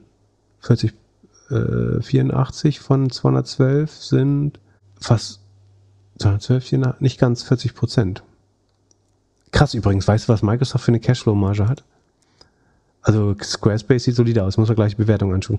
Microsoft Free Cashflow Marge, nee, Operating Cashflow Marge, knapp 50 Prozent, 47,5. Jeder zweite Dollar bleibt als Cash kleben bei Microsoft. Da macht's brr, brr, brr. Ähm, was wollte ich jetzt gucken? Squarespace, ähm, was das kostet. Squarespace. Also die muss ich mir mal genauer angucken, ne? Aber so, das, was ich jetzt eben gesehen habe, sah erstmal vernünftig aus, außer dass sie nicht mehr wachsen. Dreimal Umsatz auch nur. Das ist ja wild. Was bauen die? Content-Management-Systeme oder? Ja, du baust damit Webseiten. Also so wie Jimdo oder so, aber die werden halt auch viel oder Wix, aber die werden halt auch viel genutzt für Shops. Oh, irgendwas, irgendwas stimmt hier nicht. Die kosten dreimal Umsatz, machen Gewinn. Na gut, wachsen halt nicht mehr. Also Market Cap ist knapp unter 3 Milliarden. Und das EBIT letzte zwölf Monate ist 260. Zehnmal EBIT. Was ist da los? Irgendwas stimmt da nicht. Ist ja fast günstig. Oder kennt die keiner? Sind die so klein? Müssen wir vielleicht nochmal genauer angucken. Mich wundert, dass du die nicht kennst. Aber doch, das Produkt kenne ich schon. Ich weiß, es ist ein CMS. Ne? Also kann ich eine Webseite mitbauen. Äh, Gibt es in vielen Podcasts Werbung für. Aber warum kosten die nur viermal Gross Profit? Das verstehe ich nicht. Vielleicht weil das Wachstum. Sekunde, ich kann hier nochmal gucken, ob das stark geschwankt hat, der Umsatz in der Vergangenheit. Eine Sekunde. Naja, ja, der Umsatz, äh, die, das Wachstum hat sich schon, das war mal bei 30 Prozent während Corona, logischerweise. So wie bei Wix und so auch. Das ist jetzt sehr runtergekommen und wahrscheinlich hat man Angst, dass das auch gegen Null gehen könnte. Dann würden die Kosten natürlich weiter wachsen. Aber ist mo momentan recht fair. Aber wie kann das wieder wachsen? Das ist die Frage. Oder kriegst du mehr Kohle aus dem Kunden raus? Oder wie? Neue Businesses gehen ja jetzt nicht mehr online. So ist jeder, der eine Tastatur hat, ist jetzt online und hat seine eigene Webseite. Da gibt's nichts mehr zu wachsen. Jeder Eisdealer hat während Corona jetzt ihre Webseite gebaut. Neue Märkte. Wo, wachsen, wo wächst sowas noch? Das ist so, als würdest du Telefonanschlüsse verkaufen. Das bringt auch nichts mehr heute. Ja, aber das könntest du ja überall sagen. Kannst du ja zu jedem sagen. Also jeder hat auch sein Data Warehouse jetzt. Jeder hat seinen Online-Shop. Aber Thema EBIT, da würde ich ja, da würde ich jetzt fast sagen, jetzt müssten wir noch die Inhaberstruktur anschauen, aber Ja. da, da könnte ja mal ein ähm, Private Equity beigehen und kaufen. Also entweder Wachstum finden über Preiserhöhung oder an, wie sagt man das, Hauptkostentreibern arbeiten. Gut, wir brauchen noch einen guten Abschluss für die lange Folge. Sag mal kurz, was denkst du? Shopify, Amazon, Apple, Meta? Shopify wird nicht gut aussehen, obwohl ich mir eine positive Überraschung natürlich wünsche. Spotify äh, müsste natürlich auch unter dem Werbemarkt leiden. Aber da erzählen wir vielleicht noch mal. Will- Willst du sagen, wie, wie lange geht denn die Folge schon? Haben wir noch Zeit für einen Spotify-Take? Also ich glaube ja. Also ich glaube schon sehr an. äh, Du hast doch so neulich sowas gepostet hier, wie, wie sehr der Po- Podcast-Markt boomt, oder? Also ich glaube, die werden schon Probleme im Werbemarkt haben, aber Podcast wächst vom Volumen her wahrscheinlich so stark, dass es nicht ganz so durchschlägt. Ich glaube schon, dass es ein guter Pool ist, der sich vielleicht besser halten wird als andere Werbeformen. Ein guter es gibt Podcasts, also in vielen deutschen Podcasts kostet, erfolgreichen deutschen Podcasts, kostet ein Spot mehr als 30 Sekunden vor der Tagesschau. Inzwischen.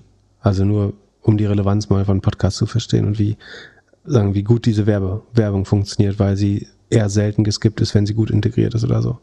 Also ich glaube, ein Tagesschau-Spot kostet so zwischen 40, 50.000 Euro, wenn ich mich nicht irre. Je nach, äh, wenn, ob jetzt ein Fußball-Länderspiel oder sowas noch läuft.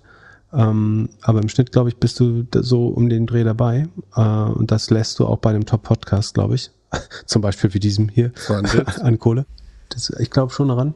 Und ich glaube, wenn, wenn Spotify Videopodcast gut exekutiert, könnte das der Durchbruch Mm, sein. das glaube ich der, nicht. Nämlich der Twitter-Moment. Wie, wie ist Ich Twitter wirklich nicht, dass zu. die den Shift schaffen Warum nicht? Video. Äh, ich gibt schon Podcasts, die ich gerne als Video gucke, ehrlich Ja, gesagt. aber auf, auf, auf Spotify? Auf Spotify, auf meinem Google Desk, ja. Also auf so einem kleinen Device hier, was neben meinem Hauptmonitor steht. Finde ich eigentlich ganz, ganz cool von der Experience. Ist mobil, mo, mobil bringt es gar nichts, glaube ich, aber wenn du so ein, so ein, also eigentlich müsste Spotify noch so ein Google Desk rausbringen. Oder dafür sorgen, dass Leute das mit dem Google Desk verwenden. Die UI ist aber noch relativ beschissen, ehrlich gesagt. Ja, aber wie viele Leute nutzen Ähm, denn Spotify auf dem, auf dem Tablet? Tarek Müller hört alle Podcasts auf YouTube. Ja, auf gesagt. YouTube, aber das machst du im Browser. Das- Hauptsächlich. Du halt, nur weil du jetzt noch ein drittes Device bei dir auf dem Tisch stehen hast, auf dem du mal Ja, müssen Fotos sich kommen. das halt alle kaufen. Ja, aber pass auf. Das ist ja auch gar nicht der Grund, dass Leute das deswegen gucken. Der Grund ist, wie ist Twitter groß und relevant geworden? Weil jedes fucking Nachrichtenmagazin im Fernsehen angefangen hat, nur noch Tweets anzuzeigen. Und es ist ja schon so, dass die schlauesten Menschen der Welt und wir äh, uns hauptsächlich über Podcast äußern im Moment. Und sobald du Bewegtbild zu allen Podcasts hast, sobald vor allen Dingen Spotify müsste viel mehr Politiker auf Videopodcasts bringen, zum Beispiel. Eine eigene Talkshow machen. Anne Will verpflichten, eine eigene Talkshow, Politikern eigene Podcasts geben und so weiter. Story Machine müsste hier, äh, Kai Diekmann müsste für alle Leute äh, schön Podcasts produzieren für die Politiker. Und dann hast du nämlich das erste Mal den Effekt, dass wenn Leute was besonders Dummes oder besonders Schlaues sagen in einem Podcast auf Video, kannst du supergeil in TV reinschneiden. Das heißt, du hast die Aussage auf TV, das ist gutes äh, sozusagen Sekundärmaterial und du hast ständig sozusagen sekundäre Reichweite und sekundäres Coverage für deinen Podcast und dadurch wird das Medium groß. So wie es bei Twitter inzwischen vollkommen normal ist, dass du diese ganzen Äußerungen ständig eingeblendet bekommst im Fernsehen. Nee? Ja, Glückler sagt nichts, das sagt viel. Ja, ich bin nicht überzeugt. Ich glaube nicht, dass, dass Spotify der Videoplayer wird. Oder Ja, das, Videopodcast-Player. das Hauptproblem von Podcasts ist, dass sie nicht zitierfähig sind, nicht shareable und nicht snackable. Das ist auch, also auch unser Hauptproblem. Sagen wir, wir Podcasts oder einzelne Episoden oder Bits aus Podcasts lassen sich schlecht teilen äh, von der Funktionalität her. Und überleg mal, du hättest, du hast Videopodcast und dann hast du dieses Feature, was Twitch hat, dass du so kleine Sachen ausschneiden kannst und die kannst du teilen. Was denkst du, wie Spotify durch die Decke gehen würde? Wenn du irgendwie wirklich lustige Sachen, wirklich schlaue Sachen, wirklich dumme Sachen, skandalöse Sachen endlich als 30 Sekunden Clips teilen kannst, es würde durch die Decke gehen. Aber es ist ein neues So. Produkt. Snackable, shareable, Ist ein neues Hä? Produkt. Also, aber- oh, Und und, TikTok, eigentlich ja. kann es ja Nee. jeder bauen, weil das Schöne bei Podcasts ist ja, es liegt irgendwo auf dem Server und jeder kann sich das RSS-Feed ziehen. Also eigentlich muss jetzt sich jemand überlegen, wie schafft er aus Ja, Video. aber Spotify ist schon, Spotify kann mit Anchor jetzt schon sehr relativ gut Vi- Videopodcasts distribuieren. Ja, sie haben die Audience, aber sie sind halt Aber ja, sie sind noch nicht weit voraus. noch eine andere sie Sache, die dass Audience. diese gemeinsam mit Twitter haben. Sie sind, haben das mit das langsamste Entwicklungsdepartment. Also, ja, ich wette dagegen. Ich, 2035. ich, ich würde sagen, Vi Videopodcast, ich würde jetzt nicht diese, ich würde ich würd nicht heute die Aktie kaufen, das ist auch ganz klar zu sagen. Aber ich glaube, es gibt eine größer als null Chance, dass Spotify über Videopodcast, wenn sie sie snackable und shareable machen, al- also die einzelnen Elemente, ähm, deutlich mehr Reichweite auf die Plattform bekommt und neue Kunden. Glaubst du, Janni und, weit- Böhmi kommen als Videos jetzt zurück? Wie, wie blöd ist es denn, dass die ganzen Politiker noch keinen eigenen Pod Podcast haben? So. Ja, Ja, also- froh, wenn, also es gibt, es gibt CEOs von deutschen Automobilkonzernen, die äh, noch keinen Twitter-Account haben. Ja. Also wir sind erst in ein paar Wochen, ah nee, CEO sind sie ja schon. Aber glaubst du, Böhmi Würdest du lieber CEO oder Poli- würdest du lieber Auto, das ist geil, würdest du lieber Politiker oder CEO eines deutschen Autokonzerns Okay, wa- was ist der Unterschied, bei, wenn, man, wenn man bei Volkswagen CEO ist oder Politiker ist? So Beim- eine gleiche Beim, Job-Description. beim, beim einen kriegst du direkt das Geld vom, vom Au- Autokonzern, beim anderen hintenrum. Also beim einen, bei einem sitzt du mit Lindner am Tisch, beim anderen musst du mit Lindner telefonieren, oder wie? Ja, irgendwie so. Na gut, so. Ähm, wo waren wir jetzt? Sa- Sag mir noch was Ach so, zu noch Amazon, was- was- Apple. Amazon habe ich doch gerade gesagt. Also die Cloud, also das Retail nicht geil wird, ist klar. Ähm, da, das Werbegeschäft wächst schon noch schneller, aber ähm, hängt schon noch sehr dran am, am Third-Party-Marketplace-Business. Ähm, Cloud wird auf knapp über 30 Prozent, wenn es unter 30 Prozent Wachstum fällt, Cloud wäre es schlecht. Äh, es wird wahrscheinlich knapp über 30 landen, aber deutlich zurückgehen im Wachstum. Ja, und strategisch ist Amazon besser denn je. Also wenn die werden ja kein um, also Sekunde, die, ver- die Umsatz wahrscheinlich. Äh, Sekunde, kann mich wieder hier mit irgendwelchen Predictions schön in die Nesseln setzen. Wer hat mir einen Kommentar angemacht? Frechheit. Ähm, was die Leute sich trauen im Sheet. Hier ist ein Fehler, lieben hier, hier ist ein Fehler, lieber Gruß. Geil. Ähm, aber äh, vielen Dank. Äh, ist bestimmt äh, sinnvoll. Also Amazon wird 108 müssen sie schaffen. Ja, gar nicht so einfach. Gar nicht so schwere Verke Vergleichswerte. Ja, die, die, die wachsen schon ein bisschen gegen den vor. Ach, ich weiß es nicht, ich weiß wirklich nicht. Aber Retail ist nicht geil, aber von der Position her ist Amazon äh, besser. Ich glaube, Amazon überrascht. Upwork und Fiverr würde ich eher dagegen wetten, irgendwie, dass die entlassen, spricht nichts Gutes. Apple habe ich eh keine Ahnung von. Die haben die iP- iPhones das erste Mal diskontiert in ähm, China. Das klingt auch eher nach einem Absatzproblem. Etsy, ja, ganz interessant. Teledoc wäre ich vorsichtig. Coursera bin ich auch gespannt, keine Ahnung. Ja, ich freue mich auf die, auf die Earnings. Da können wir sicherlich was lernen bei demnächst. Ja, in diesem Sinne, habt einen schönen Mittwoch. Bis dann. Peace. Bis dann. Ciao, ciao.